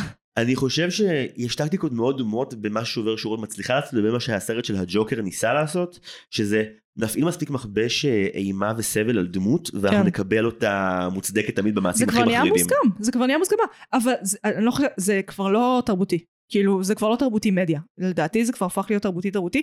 אה, אני רואה את זה בתוך הפעילות הפמיניסטית שלי, שאתה נתקל בלא מעט אה, אנשים שהם בעייתיים מאוד, ואז הם יתחילו לדבר איתך על ההיסטוריה שלהם ואיך הם הגיעו למצב הזה. ואז הם יהיו כזה, למה את לא מכילה את הדפיקות שלי? למה את לא יכולה להזדהות איתי ועם זה שאני בעצם נפש פצועה? מבין? זה כבר הפך להיות קטע תרבותי. כבר כאילו, אנשים בבתי משפט הם כזה, כן, כאילו אנסו אותי בילדות, אז כמובן שתשחררו אותי. זה כבר לא הופך להיות כאילו, כן, אני יודע שאני דפוק, אבל זה למה ולמה, ואני עדיין צריך לשאת בעונש. יש איזה shift תרבותי מטורף, מטורף. אנחנו התחלנו ממש, זה, זה התקופה של הפוסט אמת, התחלנו להצדיק הכל. אם אפשר להצדיק את זה רציונלית, מבחינתנו זה מוסרי. וביצירה בדיונית זה אפילו חזק פי עשר כי באמת. ש... את יודעת אנחנו לא רואים מישהו רוצח מישהו במציאות ואומרים אוקיי אבל אה, היה לו ילדות קרה כאילו זה כן. את, את שמה כשהוא לא מקבל את הכסף את שמה כשמשתינים עליו את שם שטוקו פוצע את ג'סי עד אובדן הכרה וכאילו וולט חייב להיות אלים עכשיו כדי להגן על החבר שלו כן, אבל כשהוא רצח את טוקו הוא לא היה חייב, אבל בסדר. נכון מצד שני כל ה... רגע הנק רוצח את טוקו אה, סליחה. אה, את החנק שהוא עושה שם עם השרשרת, מי, מי הוא רוצח שם? את מי אה, וולט חונק בצורה כן, הזאת? כן. עכשיו יש לי גם blackout כן. אבל זה אחד האכזריים כן, בדיוק, זה סימן מקדים. אבל בגלל שהוא היה כלוא בחדר שם כל כך הרבה זמן, אנחנו כבר ראינו כזה, טוב, הוא חייב לצאת משם. לגמרי. אגב, כן צריכים להגיד, אה, אחרי שראיתי גם את רוב העונה האחרונה של סמוך על הסוף וגם את כל עונה חמש שובר שורות, כשזה מגיע לסיפור של עונה מסיימת, הם תמיד מתפזרים בחצי הראשון לאללה. יש להם איזה כאילו קושי מרכזי על פשוט, הנה הסיפור הממוקד, רצים איתו. הם פשוט מתעללים בך בכל האמצעים הצורניים שיש להם. חצי ראשון של עונה חמש של שובר שורות, לכו מפה. זה באמת חפירה. הם מענישים אותך על זה שנפלת באמצעים האומנותיים שלהם. מה לא ברור לך? שזה מה שקורה גם בעונה שש של בואג'ק. הבנו, אתם יצרתם את הסדרות האלה, אני קצ- אני אבל רציתי. הכאב הזה אמור לגרום לך לגדול, זה קלאסי לאומנות. אבל הם מורחים זמן. כן. כל הקו עלילה של גם הסוציופטיות שסקיילר מפתחת שהיא מבאסת ו... היא דווקא הייתה לי מעניינת. ואז כזה האם הוא יהרוג את ג'סי או לא ומין כזה למה למה אני שותף לקו העלילה הזה?" אולי צודקת אולי זה באמת פשוט אה, אני מקטר כי סבלתי אה. והתרגלתי שכיף לי כן, דברים רעים כיפים לי אז הגיע הזמן שאני קצת אבין שיש לזה השלכות כן. שום דבר לא מכין אותך בעיניי לטרילוגיית הפרקים המסיימת שבעיניי היא מופתית בארבעת אלפים אחוז ולא היה רצף של פרקי סיום כל כך טובים לאף סדרה שראיתי בחיי כולל חזרות שהיא קרובה. עמוק באדמה. לא עמוק באדמה. עמוק באדמה לא סגרה בן זונה כמו שובר שורות. היה לא מקובל עליי הפרק האחרון של עמוק באדמה, הוא מופתי, הוא בית ספר לתסריטאות, הוא מושלם, הוא מבין פסיכולוגיה של בני אדם יותר משמישהו הצליח. יש את הרגע. פרצתי בבכי פעם אחת בשובר שורות כצופה. וואלה, אני אעבוד. אני עוד אה, עוד פיתחתי את העמוד שדרה הנפשי שלי כנראה. אבל יש את הקטע שהכל מתפוצץ משפחתית ממש לקראת הסוף. כן. והוא אשכרה כאילו כאילו פוגע בטעות באשתו חוטף את התינוקת שלו בורח משם את הכי מזועזעת בעולם ויש את הרגע האחד שבו הוא מכיר בטעות שהוא עשה והוא משאיר את הבת שלו אצל הכבאים. והשוט כשהם פותחים את הדלת והבת שלו הקטנטנות מסתכלת עליהם עם פרצוף מבולבל של איפה אבא שלי איפה אבא, כן. אני בכיתי את חיי זה היה גם. כל כך יפה גם וגם שימי לב הם שוב השאירו לך איזשהו פירור לחם שיגרום לך לאהוב את וולט גם ברגע הזה. לא, הפוך, הפוך, הפוך לגמרי. הם, הם בעיניי, לדעת, הם אה, מהרגע הזה לאהוב את וולט כדי שתבין. כאילו, הם ממש בפרקים האלה, הם, הם קדחו לך למוח את הטעות שעשית. עד שהוא מחזיר אותה. ואז כאילו זה לא פותר שום דבר כמעט, אבל אני כזה, אוקיי, אז הוא מתחיל להבין הוא שדברים לא מת בסדר. בסוף ואתה מרגיש שזה בסדר. קודם כל הוא ידע שהוא ימות. אבל זה בדיוק העניין, הם מכינים אותך לזה. הם מעבר למכינים אותך, הם כמעט... הם, זה הסוף הטוב. נכון. זה הסוף הטוב שהוא היה צריך למות. הוא, אגב, והוא יודע, כן. הוא מבין, והוא הוא עושה את הפרפריישנס למוות שלו בצורה הכי מתוקה שאפשר לעשות. כן. זה באמת, אני לא יודע אם ראיתי פעם פרק סיום יותר טוב לסדרה. ברמה של סיפוק, ברמה כל כך עמוקה כצופה, בלי להרגיש שהתחנפו אליי. לכאורה יכלו... נכון, במקום זה פחות חנפני. כאילו הבחירה להציל את ג'סי הייתה בחירה אה, אה, כאילו פופוליסטית שאני אני מאמץ בשתי ידיים. אני לא מעוניין בסוף היותר ריאליסטי, בסוף יותר אכזרי. כן, אני גם, כאילו חבר'ה, אתם רוצים לשפר את החברה, תנו לי משהו. כן, וגם כאילו בואי, תת מקלע שיוצא מתוך בגאז' והורג מיליון נאצים. נהניתי גם כי ממש לקחו את הזמן להראות לנו איך מכינים את זה, ואז זה ממש מספק לראות את זה עובד. במיוחד שאתה מבין שיש אופציה די סבירה שזה לא יעבוד, זה גם סדרה שלא מהססת לעשות לך רע.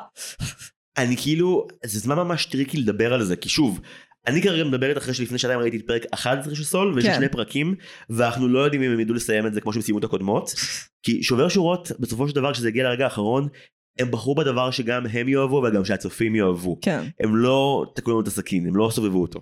כן. כי תחשבי שנגיד, אה, זה ספוילר, אה, אוקיי, שנייה זה ספוילר. פודקאסט עם ספוילרים. ספוילר לעונה האחרונה של דקסטר, אם אתם לא רוצים, דלגו 15 אה, שניות. הם לא ראו את דקסטר, כן?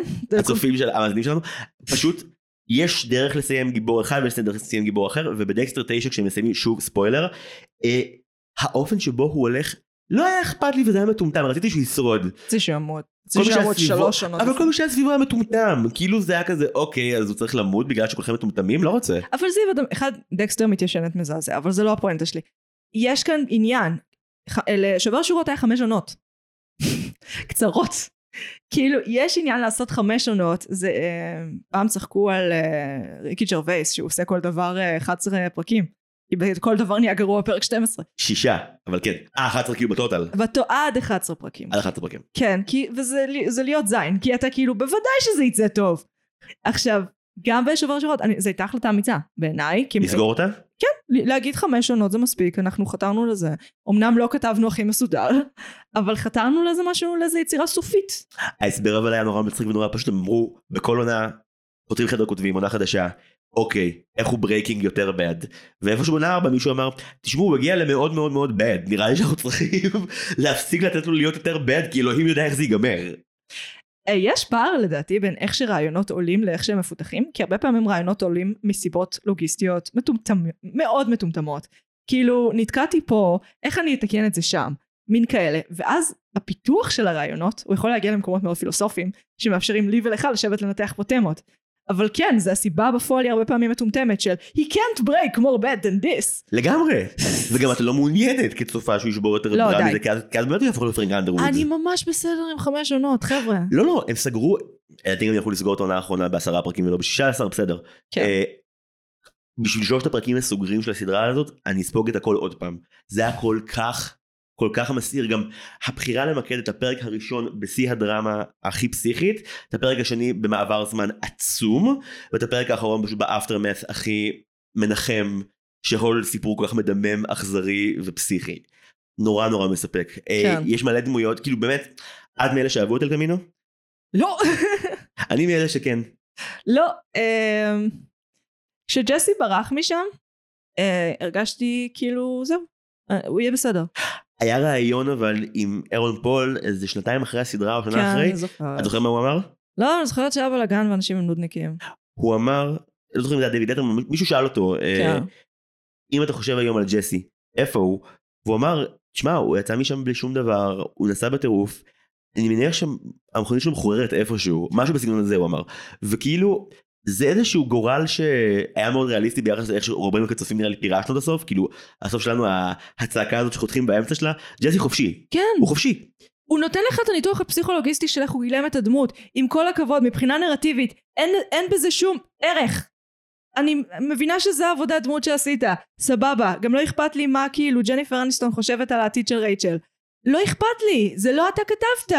אבל איכשהו אחרי הרגע הזה, הרבה אנשים העלו בראשם את האפשרות שיכול להיות שאנחנו סתם אופטימיסטים מטומטמים ושהוא לא, מת. לא, לא, אנחנו לא סתם אופטימיסטים מטומטמים, זה איך שהם נתנו, הם, ככה הם יצרו את הסדרה. אני הסתכלתי על הסרט הזה כמו עוגה מתוקה משהו, לא אבל. עדיין עוגה מתוקה, שהביאו לי, בשביל שיהיה לי כיף. זה לא היה בעל הערך האומנותי או המטען הסנטימנטלי, וזה כן היה בסופו של דבר אה, מלא fan service, אבל למה לא? אתה יודע כמה לא נהניתי? לא נהניתי ברמה שכל מה שחשבתי עליו לאורך כל הסרט, זה כזה, וואי, האינטרנט בטח מה זה מזיין את השכל על ההשמנה של השחקן של טוד. זה אכן מה שהם עשו. אני יודעת. אבל כאילו, זה מה שחשבתי עליו לאורך כל הסרט. זה רמת עניין שהייתה לי. כי הם שם הם ממש, הם גם נכנעו לפוציות, לפוציות בטירוף, כאילו כמות ה filler בסרט הזה, אלוהים אדירים. אז זה ההבדל אבל בין תלמידת אה, תיאטרון תלמיד קולנוע שמוכן להכיל הרבה יותר שטויות כאלה, בלי- כן. בלי להבין ש- שאולי גם מבזבזים לו את הזמן. שזה הכיף. מעניין, כי עריכת תסריט זה משהו שיש רק בקולנוע ולתיאטרון אה, צריך.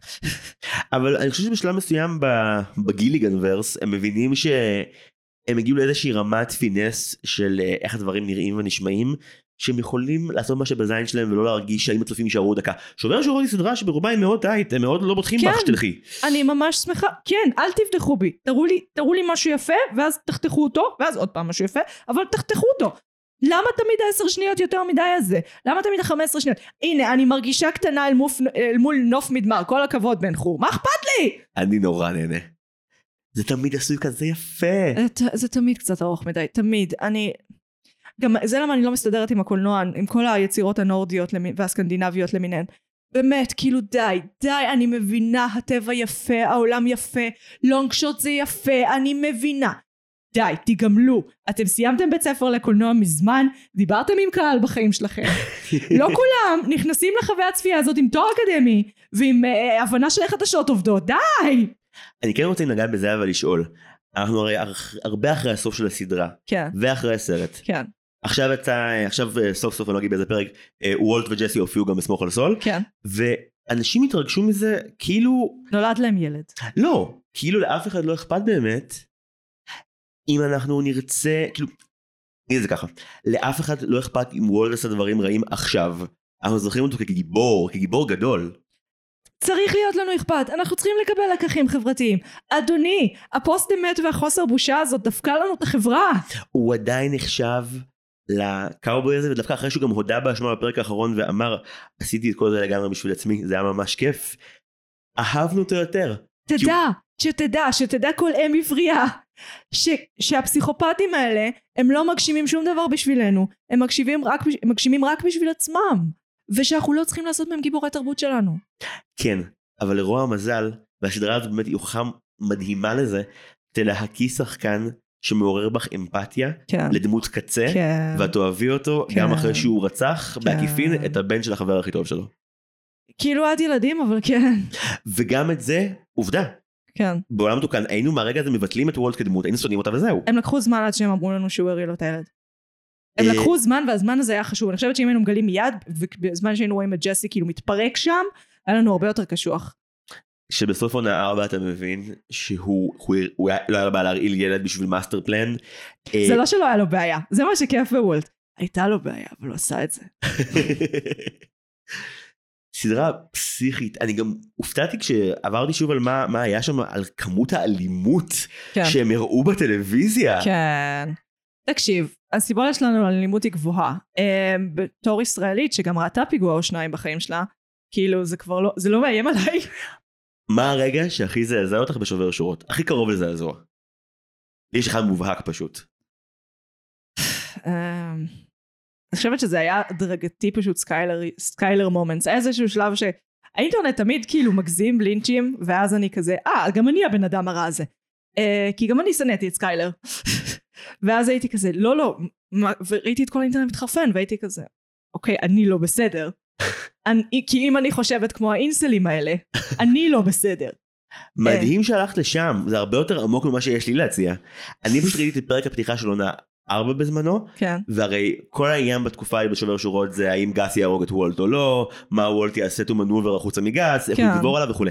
ויש כל הקטע שהוא ממש ממש מוכיח לגס אחרי שהוא רוצח את השותף הקודם למעבדה, שזהו, זה חייב להיות וולט. וויקטור, אחד העובדים של, של גס, מנסה גם מתוך זעם, כאילו לבשל בעצמו. ואני מסתכל, וגס בוהה בזה באילמות, במשך מה שהרגיש כמו נצח לי אז, ואז הוא הולך לוויקטור ומשסף לו את הגרון מול וולטר וג'סי. כן, וכאילו, זה ה statement של גס, שאני לא יכול לערוף לכם את הראש כרגע, אבל אנחנו ממש נגיע לזה אחר כך. כן, זה הדבר הכי נורא שראיתי, להעביר עמדה דרך לרצוח מישהו אחר שעובד אצלך, כן. לא יודע, זה היה בזה משהו שזעזע אותי לחלוטין. זה טריק תסריטאי קיים, אבל הדרך, זה, זה האיך, זה לא המה. אבל בדיוק, גס היה מאופק במשך כן. שתי עונות. כן. מעולם לא ראינו אותו מלכלך את ידיו בעצמו. וזה כמעט גורם לך לחשוב, אה, הוא גם כמו וולט, הוא פה בשביל הכסף, הוא בכלל לא יודע, כאילו, איך האלימות של העסקי סמים מבפנים, הוא, הוא פקיד, הוא כמו אייכמן, רק בלייקבול. לייקבול זה נתנו לדיון לדעתי. אז לא כמו אייכמן. יש באמת, אה, זה טריק נורא יפה לכותב להחליט טוב, אני אעשה מלא דמויות שהן מפלצות ומישהו אחד שהוא רע אבל, אבל הוא פחות רע מהם למראית עין. בוא נראה איך הוא הורג אותם כמו משחק מחשב אחד אחרי השני שמגיע לבוס הכי גדול. זה לא למראית עין, הרצח, מקרה רצח של וולט הם הרבה פעמים כאילו גרפיים באותה מידה. זה רק מראה את האפקטיביות של הכתיבה. אבל נגיד כשהוא דורס את שני סוחרי הסמים, הוא דורס אותם כדי, כי הם פגעו בילדים וזה למען ג'סי. אז זה רצח גרפי לחלוטין ואת מריעה לרצח הזה. את מריעה על הרצח הזה ואת עדיין כזה וואו הם ממש עפו מהמכונית הזאת בצורה ריאליסטית אני כמעט מרגישה את זה בגוף. כן. כאילו זה ממש נכון. אגב, ההשפעות התרבותיות הן הן לא פחות ממטורללות. כן. אני את בטוח מכירה טוב את כל סיפור הפיצה. אה, זה הסיפור החביב עליי. בקרב. קהילת המעריצים המטורפת ששובר שורות. מעריצים זה בכלל מרתק בעיניי כאילו כי מעריצים זה תמיד דואלי זה תמיד כזה אתה רוצה את זה זה נפלא זה מדהים ואז זה משמיד את העולם. כן, פשוט יש סצנה אחת שבה זורקים פיצה לגג, ואז במשך שנים מעריצים באים לחפש את הבית הזה באלבקורקי ולזרוק פיצה על הגג שלו. Yes.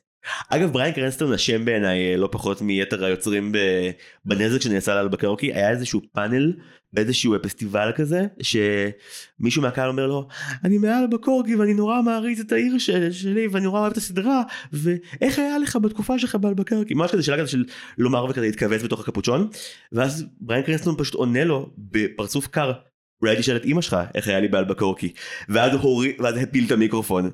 וכל הקהל עשה כזה "הו", וכאילו מין אוי לא אסור אף פעם להגיד לגבר מבוגר שהוא מגניב זה תמיד גורם לדברים. כן מין כזה אחי זה הקורבן שלך אתה באמת וולטר ווייט תפסיק לא, לטפל לא, לחלשים אתה בחברה ווייט, מלא מלא צעירים אמרו לו you're the coolest thing ever חולים עליך אחי ואז הוא היה כזה כן יש לי סוואג. אתה לא מכיר את זה? נו אסור להגיד לבן אדם לבן אדם מעל גיל 50 שהוא מגניב. אני ראיתי עכשיו במלא רעיונות את אה, שלום אסייג על מנאייק והוא המבל as fuck הוא כן מציין כזה המבקרים בעדי עכשיו מגיע לכם אבל כאילו זה- בזה זה נגמר הוא חמוד עדיין חמוד מול זה כן אבל זה לא שיש טיק טוקים שלו עכשיו כאילו ואנשים עושים ריקודים שמבוססים אני בטוחה שכאילו אם שובר שורות היה היום היה עוד יותר טיק טוקים ממה שיש עכשיו. אה אתגר בישול המס בוודאי את- מ- מאוד בני נוער הם מבשלים קריסטל מס בבתיהם עכשיו ברגע אני זה. ראיתי אותם ראיתי בני נוער בחליפות הצהובות האלה עד היום זה תחפושת לפורים. כאילו זה ועבר זמן שבזמן טלוויזיה הוא מיליוני שנים. מיליוני שנים. זה יחזיק מעמד לדעתי יפה. כן אגב אני מקבל בדיליי מה שאמרת קודם על עניין אה, ריבוי, הר... ריבוי הרוע בסדרה ואני חושב על זה גם עכשיו בעצם הם, הם בכל עונה גם מציגים לך עוד איזשהו רע שלא ראינו נגיד את כל העניין של הקרטל אתה מבין רק בעונה שלוש כשצמד התאומים מגיע כאילו כל פעם מראים לך איזשהו סוג של רוע שהוא לא רק חזק יותר מוולט הוא גם כאילו פחות בר הזדהות כמו שאמרת באמת ובעונה החמישית זה באמת מגיע עם טוד. שהוא כאילו ה... הרוע הסדיסטי. הרוע הסדיסטי שבאמת אין לו וגם כאילו כדי להבהיר לך שזה לא קשור לחוסר אה, כישורים חברתיים לא. לא מראים לך שהוא יודע לאהוב לא, לא, שיש לו ממש. אהבה שהוא מסתדר. ואני חייב לומר שזה איזושהי דמות שאף פעם בדיעבד לא הכי עבדה לי כי כבר כאילו מין גם אני לא הבנתי בפעם הראשונה שראיתי כן. כן כי אני מבין ברמה התמטית באמת איך טוד אמור לעבוד בתוך המארג הזה וגם אגב דווקא אל קמינו עזר לי להבין את זה הרבה יותר כן. כי הוא הרע היחידי שעוד לא סחטו את כל מה שאפשר לעשות איתו אז הביאו אותו כן. אבל גם ג'סי בלמון הוא שחקן מאוד טוב אבל משהו בתוך הנוכחות שלו שמה מרגיש כבר כאילו זה כבר הרוע שלא אכפת לי ממנו כאילו ואז כזה היוצרים אומרים נכון קח נאצים ואני כזה אה זה אירוע שמאוד אכפת לי ממנו הכל בסדר שוב הבאתם את הנאצים זהו רוע אידיאולוגי. פאק. אי אפשר לעשות עוד עונה אחרי נאצים בשובר שורות מה תביא מי יבוא מי הרע החדש דיקטטורים. Hmm? הוא הולך לסחור עם איזה מדינה דמוית קולומביה באייטיז, עם מישהו דמוי פבלו אסקובר, הם הולכים לרצוח פוליטיקאים, לא אני לא נותנת רעיונות, מאמא שלכם אל תמשיכו, לא אל תעשו את זה אבל כאילו זה אפשרי, אני רק אומרת שזה אפשרי, בטח את החרא של עונה. האמת שתכלס כאילו הרי AMC הרשת של שובר שורות הם אחת הרשתות הכי נואשות היום בתחום, ה, בתחום התוכן הם uh, המתים המהלכים הייתה שלהם הם עשו ממנה אימפריה מוחלטת רק כדי שהם ירוויחו כסף כלשהו אני צריכה להתחיל אה, לשלוח מכתבי איומים לאנשים שאם הם לא מסיימים דברים בעונה חמש, אני באופן אישי אפוצץ אותם. אני זה באמת ברחתי מהמתים המהלכים בעונה 4 כשהבנתי שהם הולכים למרוח אותנו לנצח ואני גם מעל טבעי אגב ברחתי מאותה הסיבה. אני מרגיש את ה... אבל דקסטר אה, ממש נשארתי עד הסוף לסבול. אה. באמת שווה שהוא רוצה גרע בזמן. אולי שווה גם להגיד שהיא יכלה לתת לנו יותר מהדמויות משנה שלה. את הבנת את הקו העלילה של וולט ג'וניור סלאש פלין? לי היה מבלבל. לא. אמ, הוא היה לי מעניין מבחינת אה, אינקלוסיביות. הוא שחקן מקסים. כן, יעני גם שכאילו מראים שיתוק מוחין בטלוויזיה, זה היה מעניין מהבחינה הזאת. הבנ- גם זה גם להבין שאני לא ידעתי מה זה שיתוק מוחין. אה, שמאיזושהי סיבה חשבתי שזה כמו תסמונת דאון. אה, לא יודעת למה, אבל כן. אני ממש עושה פה בור בתחקיר. השחקן סובל מזה? כן, לדעתי כן. אה, אה, אה, shit, shit. שניהם לא יודעים ושניהם לא יודעים. תעסיק, תעסיק, תעסיק. אני אעסיק אותם. אה, בזמן ש... נזכיר שאולי... כאילו הוא מתחיל בתור המעריץ הכי גדול של אבא שלו ודווקא כשאבא שלו נהיה הכי מגניב בעולם אז הוא סולד ממנו כאילו אבא שלו היה מגניב כשהיה בבית ולימד כימיה כאילו גם אז הוא לא היה מגניב מגניב אבל לפחות היה לו איזושהי הערכה עליו בתור האבא הנורמלי. רמת המרחק ביניהם שהוא אפילו לא יכול לדבר איתו בפרק האחרון אה, ריסקה לי את הלב לחתיכות ממש קטנות. העסקתי אותם להמשיך להעסיק אותם. תמשיך להעסיק אותם. אה, קוראים לו ארג'י מייט? יכול להיות. נו והוא חולה? כן, כן. יופי. אז הוא לא שחקן מדהים בלזייף או משהו, זה פשוט מה שיש לו. אבל הוא מאוד עובד, יש לו, תראה את האורך של ה-IMDb. כל הכבוד, מגיע לו, הוא עושה Nice. עבודה. Nice. והדמות שלו ממש לא קיבלה מספיק אה, קווי עלילה, ואלה שכאן היו ממש כזה טינאייג'רים suck. כאילו זה היה המסר העיקרי. זה מה שנקרא נזק משני של הדבר, כי אני... אבא שלך מגשים את עצמו וככה אתה מתנהג אליו? זה נזק משני, כי הם רצו להראות כאילו בהתחלה המשפחה זה כדי שהוא יוכל לשקר לנו שהוא עושה את זה בשבילהם, ואז הם עשו את המשפחה מאוד likeable. כאילו, ואז הם היו, נתנו מלא כוח אה, מבחינת הצופים לוולטר ווייט, ואז הם אה, נהיינו כזה, למה אתם מפריעים לו להיות שטן? כן, תנו לו להרוג אנשים. הוא מגשים את עצמו. הוא מגשים את עצמו עם רצח, למה אתם חארות? למה אתם עושים לו teasing עם הכסף? יש לנו אה, נתיב עלילתי כלשהו שבעינייך שכאילו היה הופך את סקיילר ליותר אהובה על הצופים? אה, אוזרק פתרו את זה, כאילו הם פשוט נתנו לה יותר, מה עשו שם? נתנו לה יותר agency. אה, הראו לנו פשוט אותה יותר זמן, עושה יותר פעולות. הראו לנו שגם לה קשה. כן, דמות גם כבר הראו לך שקשה לה. כן, אבל דמות היא סך הכל הפעולות שלה, כאילו ככל שאתה צובר יותר פעולות, היא צוברת יותר נפח ויותר אכפת לך. את המאמר של אנה גאן קראת פעם? אנה גאן? השחקנית של סקיילר. כן, כן, כן, כן. שהיא, כן, כן. כתבה מאמר כן, על בניו יורק טיימס היה? לדעתי. על מה זה היה היחס שקיבלה ממעריצים לסקיילר ברמה שהיא כבר חייבת לכתוב על זה כי אנשים מאיימים עליה. עליה. זה מדהים שהגענו עדיין להווה ועדיין זה זה יותר נפוץ משנראה לנו שאנשים מניחים שהשחקן הוא הדמות שלו. עכשיו לפעמים זה נכון קווין ספייסי הוכיח לנו שזה יכול לקרות אבל אה, אבל בדרך עכשיו כלל קרה הפוך. כי הוא היה שחקן טוב, אנחנו חשבנו שהוא לא חרא. לא אבל הוא עשה אחרי בית הקלפים זה כאילו אף אחד לא יכול לשחק איש רע כל כך טוב. אתה ראית את היוטיוב שהוא הוציא אחרי. הפרשה? let me be frank בוודאי שראיתי. אלוהים אדירים, הוא כאילו מדבר בדמות, אבל הוא מדבר על, על עצמו כקווין ספייסי. אבל הוא מבקש עונה עונה תיקון של בית הקלפים שבה הוא כן קיים. אני חייבת לציין ששם בפעם הראשונה הבנתי כאילו, אה, הטעם שלי במשחק הוא לא טוב. למה הוא שחקן נפלא? כי שם הוא היה כאילו, הוא שיחק אותו דבר, אבל זה היה רע. זה היה רע כי הרגשת את הייאוש. כן. הייאוש של אדם שהדבר הכי בחוויה שלו רע בעולם יכל לקרות לו. כן. ושוב, אם עכשיו היית רואה סרט על מישהו אה, דמוי קווין ספייסי, יוצרים מספיק יעילים דרמטיים, היו מצליחים לשכנע אותך כנראה זה איכשהו. מאוד לא מסובך לגרום לך להזדהות עם דמות. אני חייבת לציין, כאילו, יש טריקים לזה מאז שיש סיפורת, באמת. אבל זה מעניין מתי סדרה מצליחה אה, עדיין להביס או להשיג את השיח החברתי. כן. אם עכשיו סדרה כמו בית הקלפים עדיין יוצאת. לא, היא מתיישנת זוועה. גם משחקי כס. דיברנו על זה. יואו, ראית טריילר לבית הדרקון? איזה חרא זה נראה? אימא'לה. אנחנו נצטרך לסקר את זה, אני ונועם, אני, זה פשוט ברור לי. זה נראה, הלוואי שהטריילר גרוע וזה דווקא טוב, אבל זה נראה משעמם. תקשיב, יש שלב שהפוציות מגיע, עולה מהתחת למוח. דרך המקל. אתה דוחף אותה פוציות, והיא מגיעה עד למוח, ואז שוטים נהיים נורא ארוכים, תסריטאים פתאום מדברים על פוליטיקה פנימית, פתאום יש פאנל בין כוכבי ופריקוולים. גם בית, אה, בית המה הדרקון, בית הדרקון, כן. וגם אה, כל הסדרות שמנסות להגיע הרבה אחרי שהדבר שלהם כבר לא מעניין כן. אף אחד. כן. אה, הנה דוגמה שנייה, בית הדרקון ואבטאר. אני מת לדעת אם הדבר הזה יצא, ואנחנו נאכל את הכובע ונעוף על זה, לא, אנחנו לא. ויהיה לזה מלא קהל, לא. או שסוף סוף האנשים האלה יובסו. כי HBO היו אמורים לכאורה להבין אחרי העונה האחרונה של משחקי הכסף, שאנחנו לא נראה יותר כלום מזה, אף פעם, לנצח. לא, לא, לא, לא. אנחנו נתקן את זה, והשקלות יגיעו. מה לא ברור? נתקן את זה ואז נחזור לעשות כסף, הרי אף אחד מאיתנו לא מפוטר אף פעם. אנחנו גברים. אני לא יודע, אני לא יודע מה יקרה. אני מאוד סקרן. אגב, בדור דרקון לדעתי יצרו נשים דווקא, יחד עם ג'ורג' מרטין, אבל, אה, אבל נבדוק מה ג'ורג' הנזק. מרטין מדבר עם נשים בלי לדמם מאף?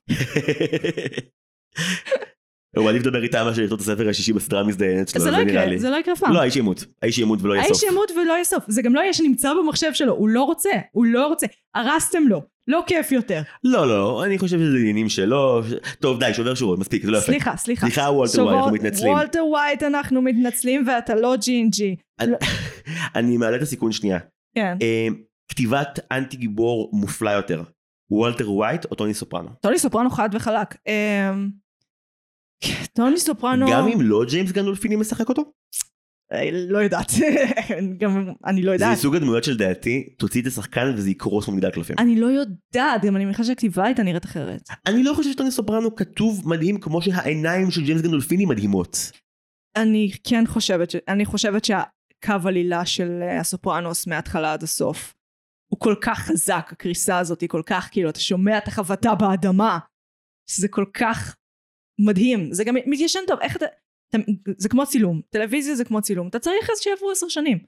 טוני אבל אכזר מהרגע הראשון. ואתה אוהב אותו מהרגע הראשון, כי הסצנה הראשונה שלו היא התקף חרדה.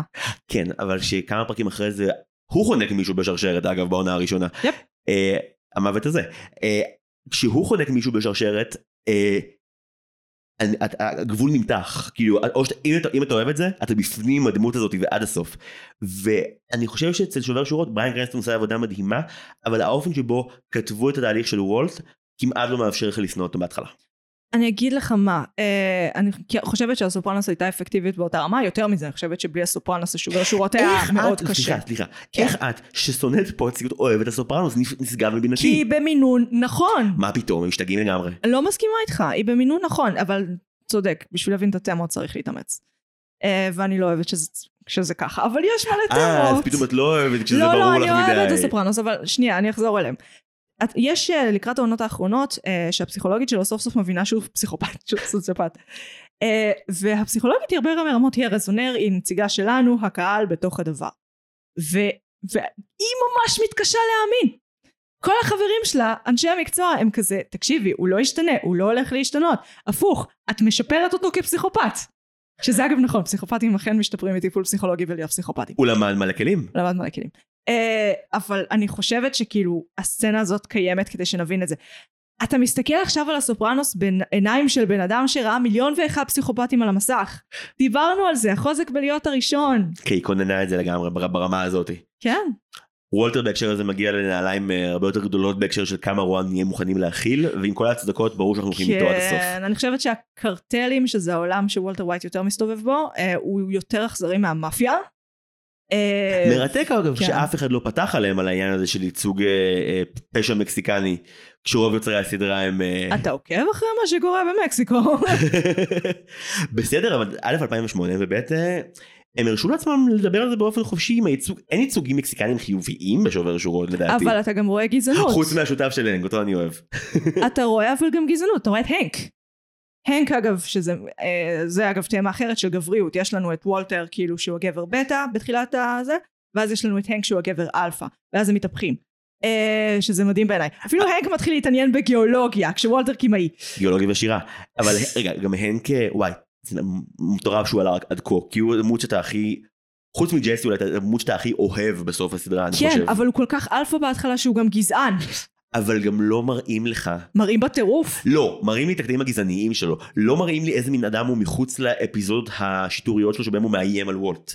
אין לי את הנק הבן אדם, וכשזה הנק הבן אדם זה הנקי מראה שהיא תפוקה בלי קשר. לא נכון, יש את הנק שהוא, אה, אה, אה, יש גם את החקירה הכללית שלו, יש את מה שקורה עם זה שהוא נהיה נכה, ואת כל התהליך הזה. עוד לפני זה, הם, הם בעונה השנייה מבינים שכאילו וולט הולך להיות יותר ויותר קשה, והם חייבים לעשות את התהליך ההפוך עם הנק שהוא breaking good כל הדרך. כן, וואי זה נפלא. והרי איך הם עושים את זה? לא באמצעים תסריטאיים עדינים, הם אשכרה יוצרים לו את הטראומה המטורפת של לנסוע לאל פאסו ולראות את הראש של דני על הצב מתפוצץ, ואחרי זה אתה, אתה פתאום במצב שבו אתה מריע לדמות שאתה ממש ממש פחדת מההשלכות של המעשים שלה עד כה, וזה עובד כמו קסם עלייך.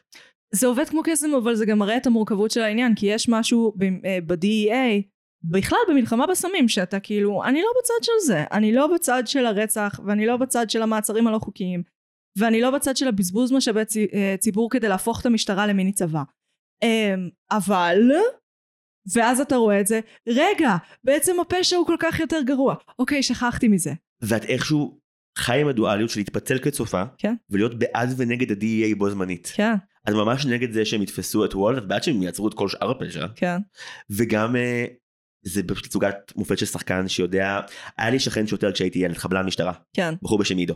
הוא היה הנק, אחד לאחד, כולל הלוק, כולל הכל. כן, משטר, משטרה זה אותו דבר, הדואליות הזאת היא מרתקת. כאילו כי נעשים לא מעט דברים רעים במסגרת הזאת, ובסופו של דבר הצורך החברתי והצורך, והדברים גם לא מעט טובים שנעשים שם, זה כזה להסתכל על הגוף הזה ולהביע אליו איזשהו רגש לא מורכב, זה, זה לא נכון. כשהנק מתחיל להתחקות אחרי העקבות של וולט בעונה האחרונה, כשהוא מגלה את השיר. בצד של מי היית בשלב הזה? כצופה? תקשיב, המבנה התסריטאי עבד עליי, חשוב שתבין את זה, הוא עבד עליי. אה, אז הייתי כזה, no shit שרלוק, הא הא הא הא, כי הוא על בשירותים באותו זמן. אמ, כאילו יש משהו באיזשהו שלב שאתה כבר כועס על הנק שהוא לא מבין. אתה פשוט כועס על הנק שהוא לא מבין, ואז כשהוא מבין אתה כזה, אה, טוב באמת, יופי. אבל, אבל רגע, ברור שהוא לא מבין, זה כל כך קרוב לבית. זה, זה לא... כולנו התמודדנו עם אמיתות, כולנו היינו אפרופו קודם נשים שבורחות מבשורה. כן. כולנו התעלמנו מאמיתות קשות שהם היו באיזה אזור של המוח שלנו כבר מלא זמן. כן, הוא לא רוצה לדעת. כן. וגם כמה מופרע זה לחשוב שאתה במעמד שלך פספסת קייס כזה מול הפרצוף שלך. כן. זה לא אמת שאף אדם ירצה להכיר בה בשום מקצוע לדעתי. גם כשאנחנו יודעים בוודאות שהוא טוב בעבודה שלו. הוא טוב בעבודה שלו, והוא גם, אה, הוא טוב בלהיות שוטר על הפרפורמנס של להיות שוטר, כן. הוא טוב בלומר דברים בהמיים ולאכול דונאטס ולהיות אה, אה, בסטריאוטיפ שאנחנו רגילים כצופים של שוטרים, להיות גזען באמת, וזה כן, דמות שאגב, אפרופו אה, ג'יימס גנדולפיני, יש לה את העיניים הכי טובות בעולם, ובעונה כן. האחרונה את פשוט כאילו, את קולטת גם שאת כל הזמן הזה הראת לאדם שהולך להביא את סופו של האיש הזה. וואי, עיניים בקולנוע, זה משהו שהוא כמעט, הוא קיים רק בקולנוע, קצת בצילום, אבל בעיקר בקולנוע, כאילו היכולת של עיניים להביע זה מטורף, זה לא, ו... זה פשוט לא עובד בשום מדיום אחר, זה נורא מעניין. זה נורא מעניין כי אני חושב שגם האופן שבו מצלמים את הנק לאורך העונות, כן, כאילו כשהוא מצולם מקרוב אז הוא מצולם מזווית שהיא לא מחמיאה, שהיא מפחידה, שהיא זוממת. מחוספסת. ובשוט הסוגר של הפרק אני חושב השלישי לפני הסוף, איך אתה זוכר פרקים של דברים? אני זוכר את הסיום שובר שורות אני לא מאוד, זה היה אני- אירוע מכונן, לא ואפרופו, זוכרת שמות של שאל אותי. קודם למה אני רואה עכשיו את סומך על סולאי ולא מחכה שיצא לבינג', מה פתאום, החוויה שלי להיות צופה של פעם, שהוא אבוד שישה ימים בשבוע שונאת, עד שיגיע הדבר שונאת, הבא, שונאת, שונאת, תפסיקו עם זה, תעמיסו עליי תוכן, תנו לי, תאביסו אותי כאילו אני אבס לבני ארי- אריאל שרון. אני ואנשים איומים מסביבי פשוט לא מפסיקים לדבר כל השבוע כי אנחנו לא יודעים מה הם יעשו וגם בשובר שורות כשהגיע הטיים ג'אמפ אנשים שיראו שזה אולי יקרה אבל זה היה ביג והיינו המומים וזה היה מרגש נורא. אני כרגע במצוקה באמת אני הגעתי אליך מקליפהנגר מזעזע בסמוך על סול אין לי מושג מה יקרה יש מלא תיאוריות אבל שלושת רבעים הלכו לפח לפני שבועיים. זה חוויה עוצמתית מאוד אני לא יכול להיות נציג יותר שתומך בזה ואף על פי כן אני איתך ואני סובל מאוד מאוד מאוד אני לא יודע את הפרק היום לא צפיתי באיזה כיף צפיתי בסבל. תוכן איכותי גם ככה גורם לי לסבול כי הוא מנסה להעמיס עליי איזה סוגיה מוסרית ולגרום לי להשתנות. למה שאני ארצה גם לחכות לזה? מה עשיתי לך? אפרופו מה שדיברנו שנייה לפני זה בהקשר הזה אז הרגע הכי מותח כצופה של פרקי שבוע והרגע הכי טוב בעיניים של הנק לדעתי זה כשממש אה, החיסול שלו עומד להגיע לא מראים לך אם בוודאות מת או לא אבל יש את הרגע הזה שבו אתה ממש רואה אותו נופל ואתה לא מראים לך מה קורה ואתה כן. פשוט יודע כן, שעכשיו יש לך שבוע לנחש כן. האם ריחמו עליך או לא ואתה יודע כן. בעמוק, עמוק בלב שהם אמורים לא לרחם עליך עכשיו.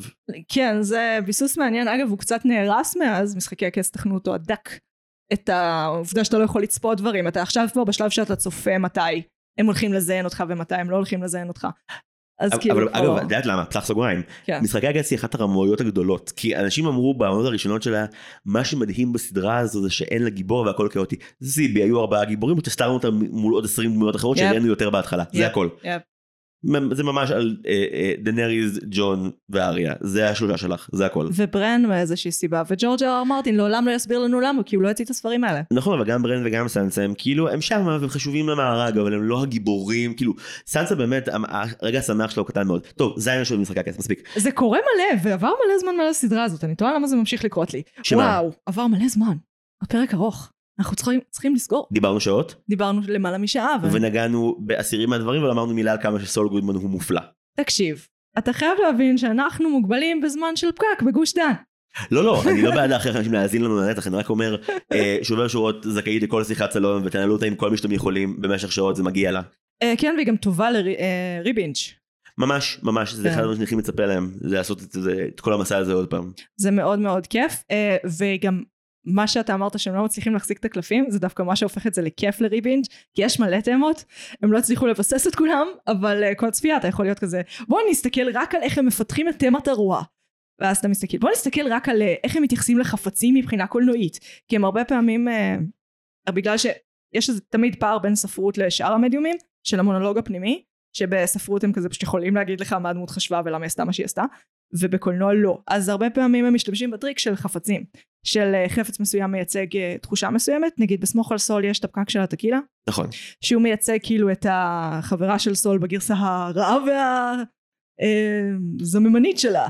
דימוי שהתחיל בשובר שורות עם מוטת הקהילה והתפתח. נו זה מה שאני אומרת. אז כאילו, זה גם, זה מגניב, זה מגניב להסתכל על זה בצפייה מחודשת.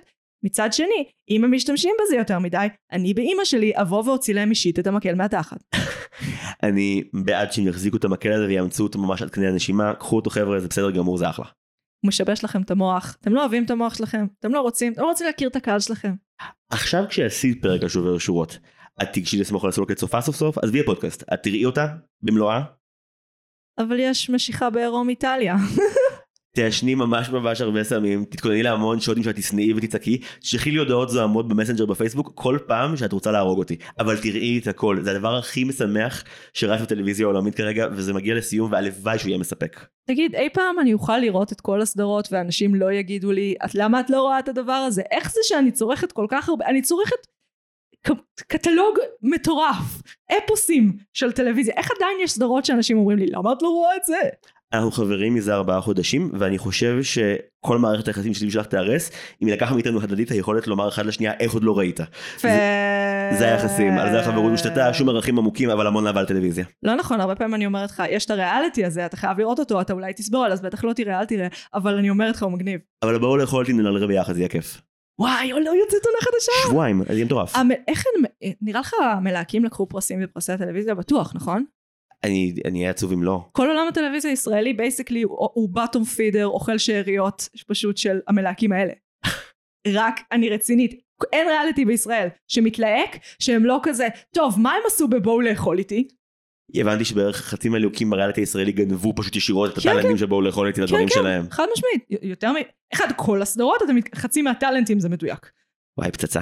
כן, והחארות האלה הם, הם שואלים אה, רכילאים אה, בכל מחוז בארץ, כן? אוקיי? כדי להגיע, להגיע לאושיות המקומיות הכי מעניינות. זה מלהקים, זאת עבודה. טוב נקווה שבעונה הבאה הם יגיעו לאלבקורקי ונקבל גרסה בינלאומית עם שי אביבי אני אשמח מאוד. וואי, איזה כיף. חבר'ה מהקרטל באים לבשל בבית של וולטר ווייט. מצד אחד, מצד שני, כאילו, אמריקאים הם נראים מעניינים במדיה, ואז אתה כאילו מכיר אמריקאים וכזה, אה, אתם האוכלוסייה הכי משעממת אתם בעולם. פשוט נורא שמחים כל הזמן אוקיי. הם, הם צבועים, פשוט נורא צבועים, לא באמת שמחים כל הזמן. הם פשוט כאילו לא היה להם מספיק פיגועים ומלחמות כדי שהם יהיו כזה, אה, טוב נפסיק לשקר אחד לשני בקשר לאושר המוחלט שלנו ולחיבה ההדדית. אה, בוא נביע רגשות אמיתיים בפרצוף. אה, ונסטה מדי פעם לכיוון השי חי, אבל יהיה בסדר. טוב אוקיי אחרי שגרמנו לכל האנשים לשנוא אותנו בואי נסגור את זה יפה. אז ממה ניפרד היום? רוצה להיפרד מחפץ מעבר? בשובר שורות? רוצה להיפרד מרכבות שאין בהן צורך ושממלאות חצי עונה.